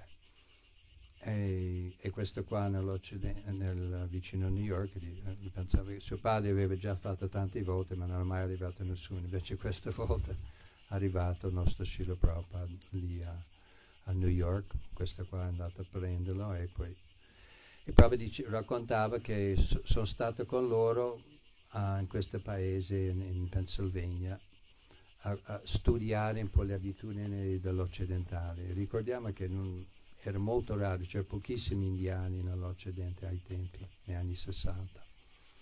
E lui è, è, lui è arrivato come un segnasi, vestito indiano, con vestito, vestito arancione, eh, che era scioccante per, per, per, gli americani, era una cosa stranissima. Eh, ma lui ha notato in questo paese che ero, le, le, gente erano religiose perché ha notato che ha studiato poi la cultura americana, visto che erano, c'erano tante chiese e le gente andava nelle chiese e erano curiosi, hanno fatto vari programmi, ho parlato con la gente, ma era solo curiosità perché era così diverso. Poi lui ha capito che se devo cominciare questa missione non, non succederà niente in questa, questo paese Così è preso, è partito per New York, la grande città di New York, era, non era tanto lontano. Immagina, arrivato a New York, questo qua, non so, potevi dare un po' di più, ma mi era dato un, un, un calze pieno di moneta a Srila che forse avrà bisogno di andare a far, farsi la doccia nei bagni pubblici. e lui è arrivato a New York con, um, con sui libri sono stati trasportati, aveva qualche moneta e il nome di una, uno di questi swami, questi pochi swami impersonalisti, Mayavadi, completamente contrario alla filosofia che voleva presentare Srila Prabhupada, che potrebbe ospitare uh, all'inizio. Stato, così è stato ospitato da questa Uptown Swami, questo Swami che, che voleva attrarre persone ricche, qualche vecchietta, e essere sostenuta, insegnava un po' di yoga, eh, era vestito, che vestiva da occidentali, mangiava la carne, era compromesso tutti i principi. Invece Srila Prabhupada era integro, presentava esattamente così com'è, tutti i principi spirituali e dopo un poco tempo questo dava fastidio a questa altra Swami perché metteva in, in cattiva luce la sua presentazione. Sì, all'inizio gli aveva detto che, che, non poteva parlare ma poteva solo cantare. Non all'inizio, ma eh, dopo, dopo, un che, po' dopo sì, che ha parlato, sì, sì, dopo che ha parlato la prima volta. parlava, ha detto no, stai, non può parlare, può cantare, che mi piacciono i tuoi canti. E così Prabhupada per poter parlare liberamente è dovuto andare via da lì e, e praticamente si manteneva, si sosteneva andando ai negozi dei libri vende, vendendo i suoi libri del Srimad Bhagavatam. È riuscito a affittare un, una stanza senza finestra, una, un ufficio praticamente, era un piccolo ufficio uh, di 5 metri quadri cose così. Detto almeno così posso e scriveva in India ai suoi confratelli, a persone importanti, famosi, chiedendo aiuto, che voleva co- costruire un tempio di Krishna a New York, ma alla fine non arrivava nessun aiuto. Che, che Srila Prabhupada seguiva le, l'indicazione di Krishna, provava qualcosa, vedeva che non, non andava e cercava di capire qual era la, il piano di Krishna. E il piano di Krishna era di fare con, diverso di, di, di, questi swami che andavano nella parte sud di New York, di gente ricchi, invece Srila Prabhupada per una serie di circostanze um, si, eh, si, è trovato in un quartiere che a quel momento, 1966 fino al 65, inizio 66, in quartieri dove c'era un fermento molto forte di rivoluzione dalla parte dei giovani americani, i ragazzi, all'inizio del movimento alternativo hippie uh, che è cominciato nelle, uh, nelle village di parte più bassa della città di New York e, e hanno cominciato a, uh, che, a raggruppare, con, hanno cominciato i ragazzi giovani, ricercatori, di avvicinarlo. E poi c'è una serie che aveva, aveva una, una, stanza, una loft. poi, nella Bowery. Nella Bowery, mm. che è la zona più, quartiere più malfamata da New York, quasi più malfamata, nel Bronx e Page. E anche lì era, stava con un ragazzo che si drogava perché è l'unico posto per stare che c'era uno spazio per ricevere gente che, per cantare e spiegare filosofia. E anche lì un giorno questo è andato fuori di testa, proprio ha dovuto scappare e si è trovato in mezzo alla strada senza niente.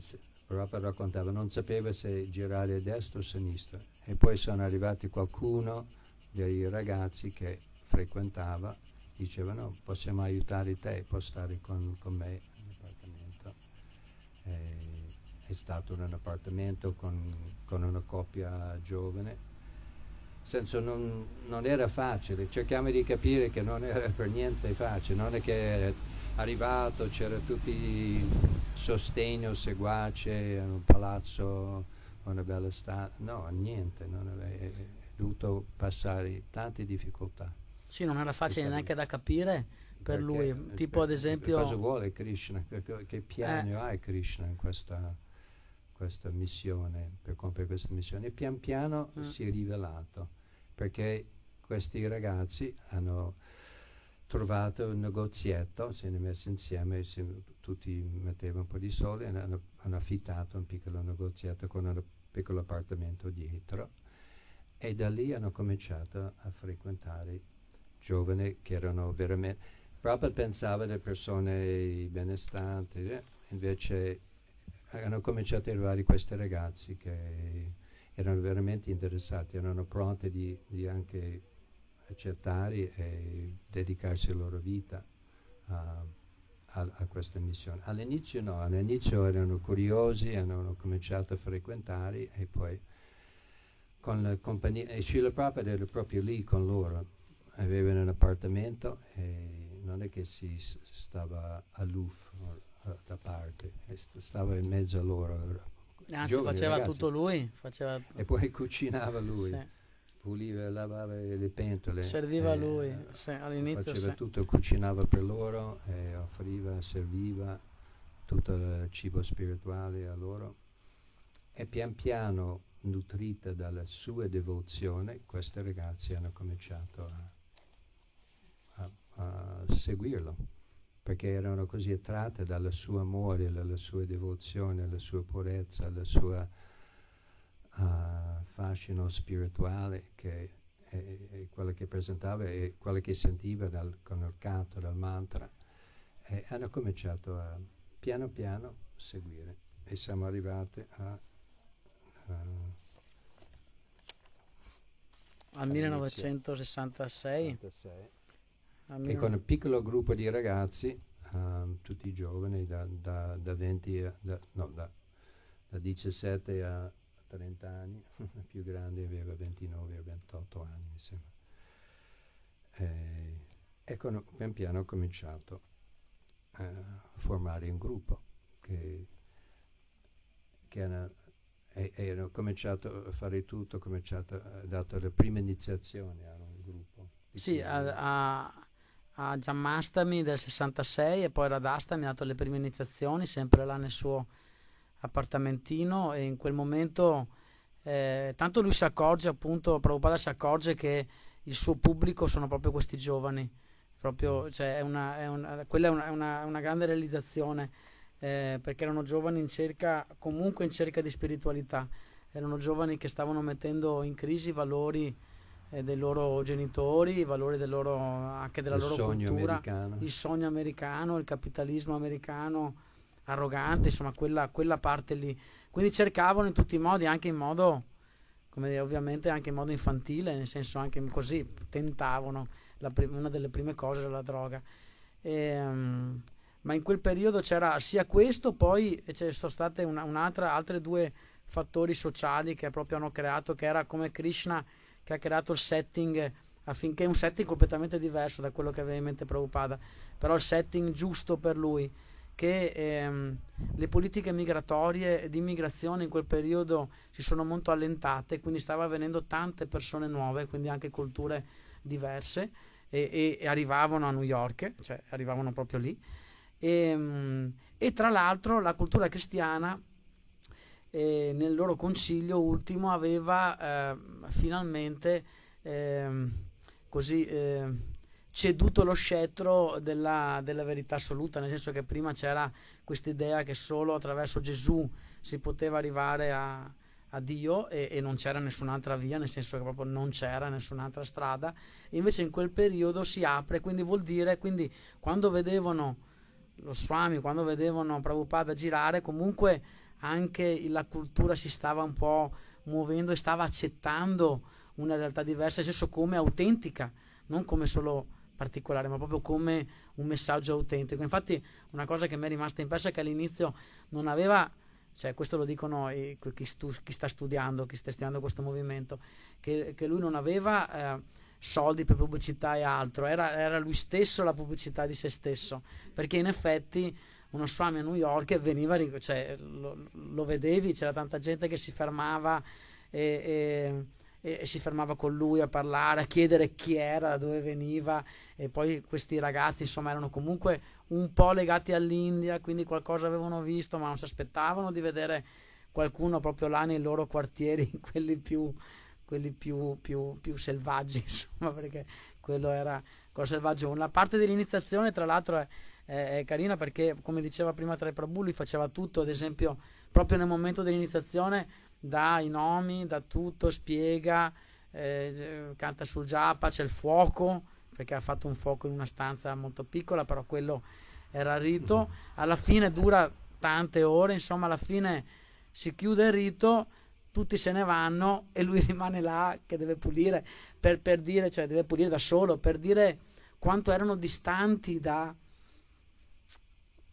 dalla concezione anche di discepolo, di maestro, di quello, cioè anche, avevano un cuore, come dire, sincero, ma quanto erano distanti. Pensate appunto uno che prima in India Vrindavan era considerato un sadhu, un Bhaktivedanta, un erudito, un, un santo proprio, ehm, che tutti rispettavano, aveva parlato col presidente dell'India, aveva parlato col primo ministro, proprio parlato, c'era incontrato, aveva ricevuto le università dell'India avevano preso i volumi, avevano, preso delle, de, avevano acquistato dei volumi del suo Bhagavatam, aveva ricevuto delle recensioni dicendo che suo, la sua scrittura era insomma veramente approfondita, ma lì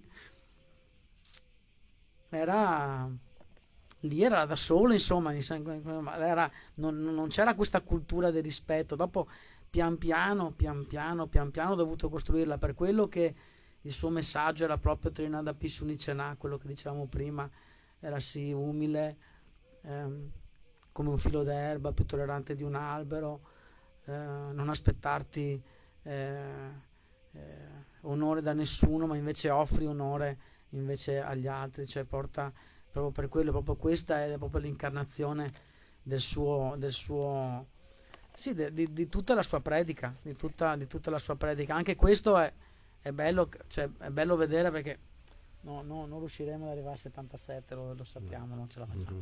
E, ma è bello quindi che vengono eh, tipo David Allen, quello che tra i Prabhu diceva che era, aveva eh, preso l'LSD e, e Prabhupada ha dovuto scappare.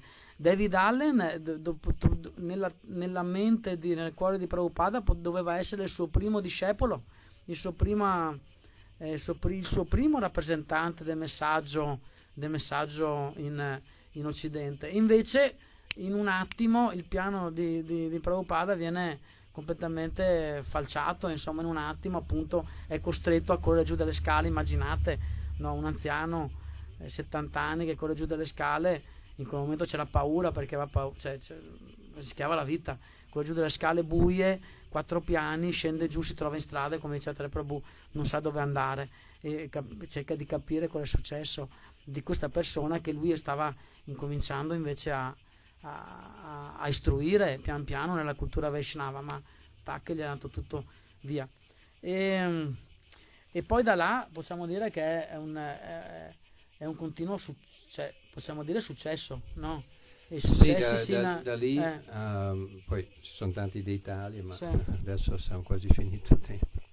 E, e i devoti lì pensavano che era un piccolo gruppo poi ricordiamo che Prabhupada ha incontrato uno, era, prima di cominciare questo centro, quando era lì uh, il primo anno a New York, quando non c'era niente, nessuno, ha incontrato seduto sul panchino nel parco una, un tassista turco. Sì, un conducente, sì. e racconta, lui chiede ma tu cosa fai? Oh, io ho templi in tutto il mondo, c'è un movimento eh, in tutto il mondo con migliaia di seguaci. Ed c'è solo tempo che ci separa. Prabhupada aveva già la visione, ma anche se è cominciata da una situazione così semplice, così difficile, piccola, aveva già la visione che pian piano questo movimento si, si diffonderà in tutto il mondo. E così, anche se i ragazzi a, a, a New York pensavano che rimane tutto qua, siamo un piccolo gruppo, abbiamo il nostro Swami e lui rimane. Invece un ragazzo, una coppia partiva per, per voleva andare in India, passava di California prima. Eh, e ho detto, se, se, capita lì in California aprite un centro a San Francisco. Infatti sono presi dal, dall'entusiasmo. Se, se, nessuno di questi discepoli aveva l'idea di, che dedichiamo la vita al, al, al Swami, eh, ma faceva qualcosa quando sentiva e, e loro hanno trovato questo negozietto. E, e, così hanno chiamato e Shirapava subito era pronto di partire, è partito, è andato a San Francisco, hanno aperto il primo centro a San Francisco, dove a quel momento, quell'anno lì, 67, era proprio il, il fulcro del, del, della rivoluzione si chiamava The Summer of Love, c'erano tutti i giovani da tutta l'America si raggruppava a San Francisco. Sì, molto più di New York. Migliaia, migliaia e migliaia di ragazzi da tutta l'America pensava che San Francisco è where it's at, il posto di, di andare.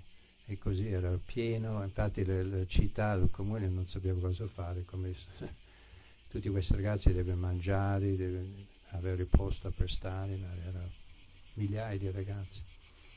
E, e Srila Prabhupada seguiva le, le, le, volontà del Signore perché in qualche modo Krishna aveva un altro piano che lui scopriva piano piano che andava avanti e che Prabhupada si trovava proprio lì dove c'era questa rivoluzione giovanile eh, era lì in mezzo. Questo negoziato che hanno trovato era proprio al centro. Io per la misericordia mm. di Prabhupada sono diventata devoto proprio in quel negozio lì, eh, era lì in, nel quartiere, si chiamava Hate Ashbury, erano due strade dove erano quartieri dove si erano raggruppati tutti, ragazzi, tutti questi ragazzi che, perché c'era un grande parco lì attaccato, il parco del Golden Gate Park, così se non sapeva dove andare dormiva nel parco i ragazzi. E, e Srila Prabhupada ha cominciato e, e, da lì ha cominciato veramente e poi a questo momento poi senza dare tutti i dettagli quando era a New York poi si è trasferito a San Francisco ha avuto un, attacco, un, altro, un terzo attacco al cuore e non riusciva a recuperare e ha deciso di tornare in India nel clima indiano caldo così. Proprio piaceva molto caldo anche più caldo e ha deciso di tornare in India. E in India ha ripreso la salute, ha preso medicina ayurvedico al caldo e poi ha ripreso la salute, è tornato subito nell'Occidente e, e, proprio raccontava che da lì è cominciato veramente il movimento, da quando sono tornato, eh, all'inizio era un po' di prove, un po' di esperimenti, proviamo il canto, vediamo come va, e invece quando è tornato da lì è cominciato da aprire ogni mese apriva un nuovo tempio a Los Angeles, poi a Seattle, poi a, a Montreal, a varie città, perché mandava, diceva a tutti i ragazzi andate tutti a aprire i templi, devi solo essere sincero, cantare Hare Krishna con sincerità, si può aprire un tempio. Così hanno cominciato in grande, nel 68, 69, era proprio il periodo di, di di aprire nuovi templi, perché tutti hanno preso quell'entusiasmo, proprio è tornato con un grande entusiasmo e, e tutti i giovani hanno preso, cominciato a prendere sul serio l'idea di essere discepoli, di partecipare nelle missioni, di sacrificare, dare la vita. E, e così ce lo Papa ha chiesto, andate tutti a aprire i templi, hanno, hanno successo così. Così in poco tempo, pochi anni, era diffuso in tutta America, poi hanno chiesto ai discepoli di andare a Londra, hanno conosciuto George Harrison, vogliamo fare giù? Facciamo... sì, adesso sono sei e mezza. Tante cose bellissime. È un peccato che non sentiamo anche l'esperienza di come è stata l'incontro, la conoscenza, cioè abbiamo questa possibilità. Ah, il mio? Mm. Ah, lo faccio breve. faccio questo e poi concludo. Vorrei, vorrei, di, vorrei di, sicuramente il prossimo battito ripartendo dal eh, microfono, ma io farei, faccio, farei una proposta, no? Perché è sempre bellissimo Prabhupada. No? fare una proposta, no? magari già invitiamo tutte e due per il prossimo Batti Retreat e partendo proprio dal 1966, quando Prabhupada è arrivato, perché sono tantissimi dettagli molto belli, molto commoventi, no? molto toccanti di come ha iniziato il movimento in Occidente, in modo da avere tempo sufficiente per esprimere tutto quanto. E adesso se ci racconti qualcosa va benissimo. Sì, ci fa piacere, no? Però se siete d'accordo la prossima volta, eh, purtroppo adesso siamo alla fine di questo battery trip, non c'è mm, altro. Mm. Però ci, già prenotato per la prossima volta, se ci siete. Da quando?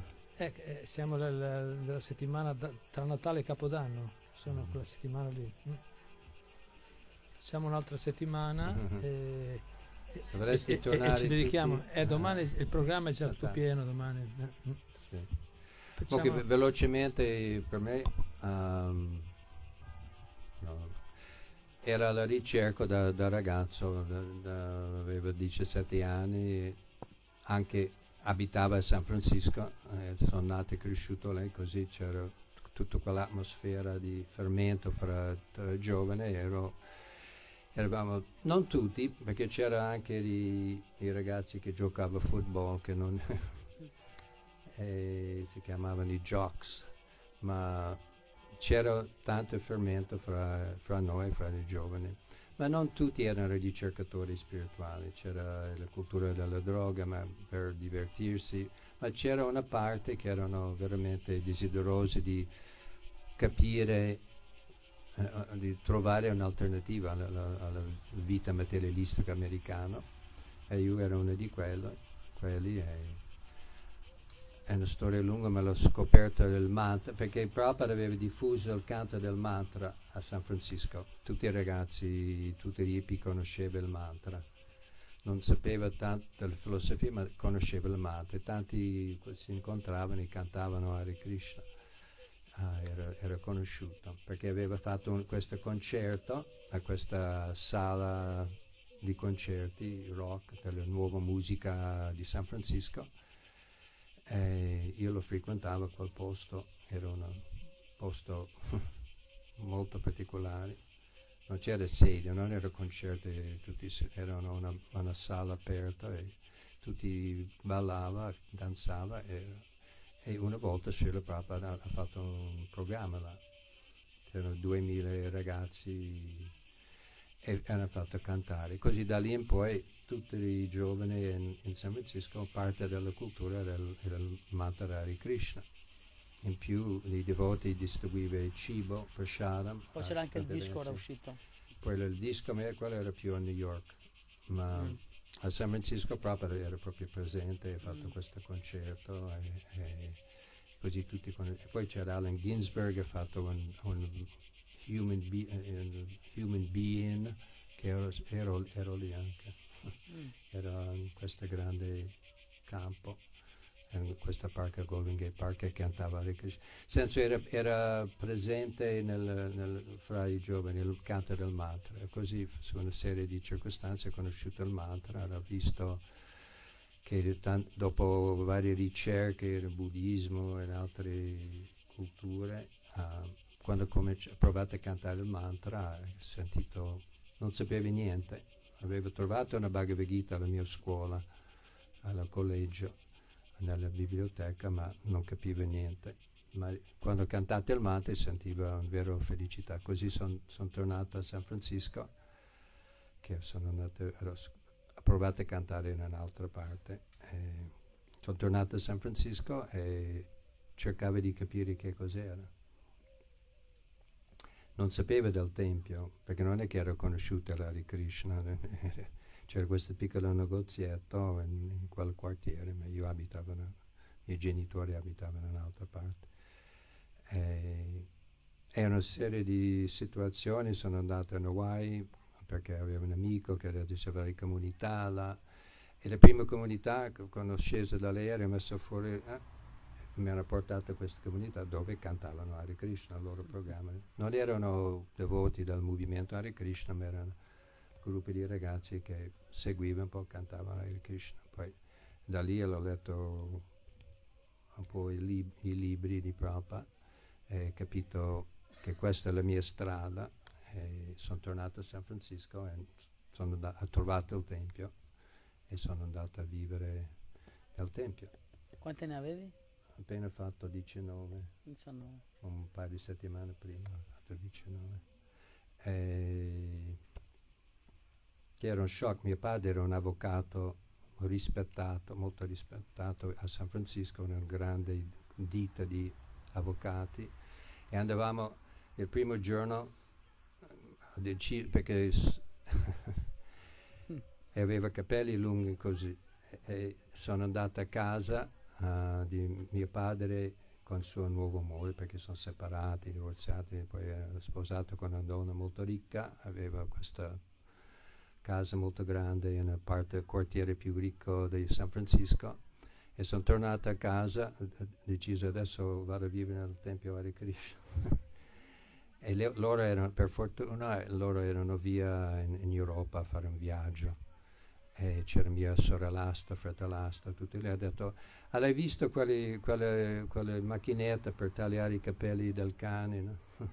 e l'ho trovato, sei, ma sei matto? L'ho trovato, ho tagliato tutti i capelli, sono andato lì al, al, al tempio, ho detto, reporting for duty, sono qua, sono, entro nel tempio e da lì poi l'hanno sistemato un po'. e da lì ho cominciato. E poi immagino mio povero padre era lì, andavamo tutti i giorni allo stesso punto a San Francisco che Market and era l'incrocio um, più famoso, più frequentato, più di passaggio in San Francisco, dove parte di cable car, se tutti avete visto le foto nel quel ah, sì, trenino che va su proprio lì. e andavamo a cantare per ore e ore, tutti i giorni, tutti i giorni lì. E mio padre aveva l'ufficio, non so, due o tre isolati da lì. Per lui vestito arancione, rasato.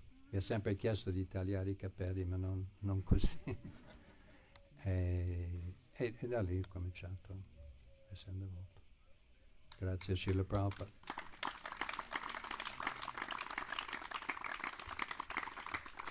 E siete tutti invitati di tornare per il resto uh, in uh, l'ultima settimana di dicembre, che racconteremo in un, un, ambiente un po' meno caldo. Meno sì, anche perché scoprirete che 3 per 2 è stato anche in prigione. Ma sveleremo anche questo... Non questo- perché hai fatto qualcosa Eh, di... vediamo. Una notte. No, in realtà andavamo a cantare lì a quell'angolo e ogni 3-4 mesi ci arrestavano. Qualcuno, da- giustamente, qual- quello del negozio di fronte ogni tanto basta, chiamava le pulizie. Perché non è che giravamo, eh, ma stavamo sempre lì. Questi poverini, basta. Ah? No, no, cantavamo. Che dovevamo distribuivamo le riviste, sì. Ah. Ma non è per quello, era per il, il rumore, per il canto che si lamentava. E, e ci arrestavano, ci portavano dentro, ci mettevano contro, eh, proprio come classici, classici poliziotti americani, molto rough. E ci faceva andare, poi avanti indietro così, tante volte. Tutti i paesi del mondo, in Australia, in Inghilterra, all'inizio delle volte andavano a cantare le strade e lo arrestavano, li portavano dentro e poi...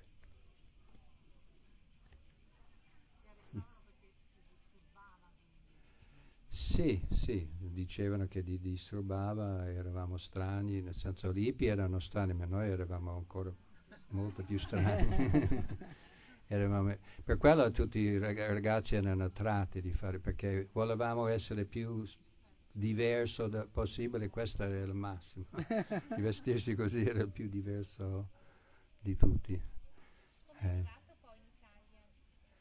Ah, quella è un'altra. Mi sono stufato dalla mia, perché nel 1980 Srila Prabhupada è andata via e ha lasciato questo mondo nel 1977 e io non piaceva molto come andava, c'era molto problemi, il movimento a sé stare, di, di trovare equilibrio dopo la sua scomparsa perché tutto dipendeva, dipendeva da lui. E mi sono stufato dalla la situazione in America. Avevo un amico che era in Francia, amico devoto, mi ho chiamato e ho detto guarda qui sta andando bene, venite qua. Poi ho preso, andato. Ho, ho un po' questa natura di, di essere pronto di lasciare tutto partire. Così sono partito. e poi da Francia mi ha chiesto perché non vai a dare una mano in Italia e sono rimasto. La mia, mia fortuna, non trova bene.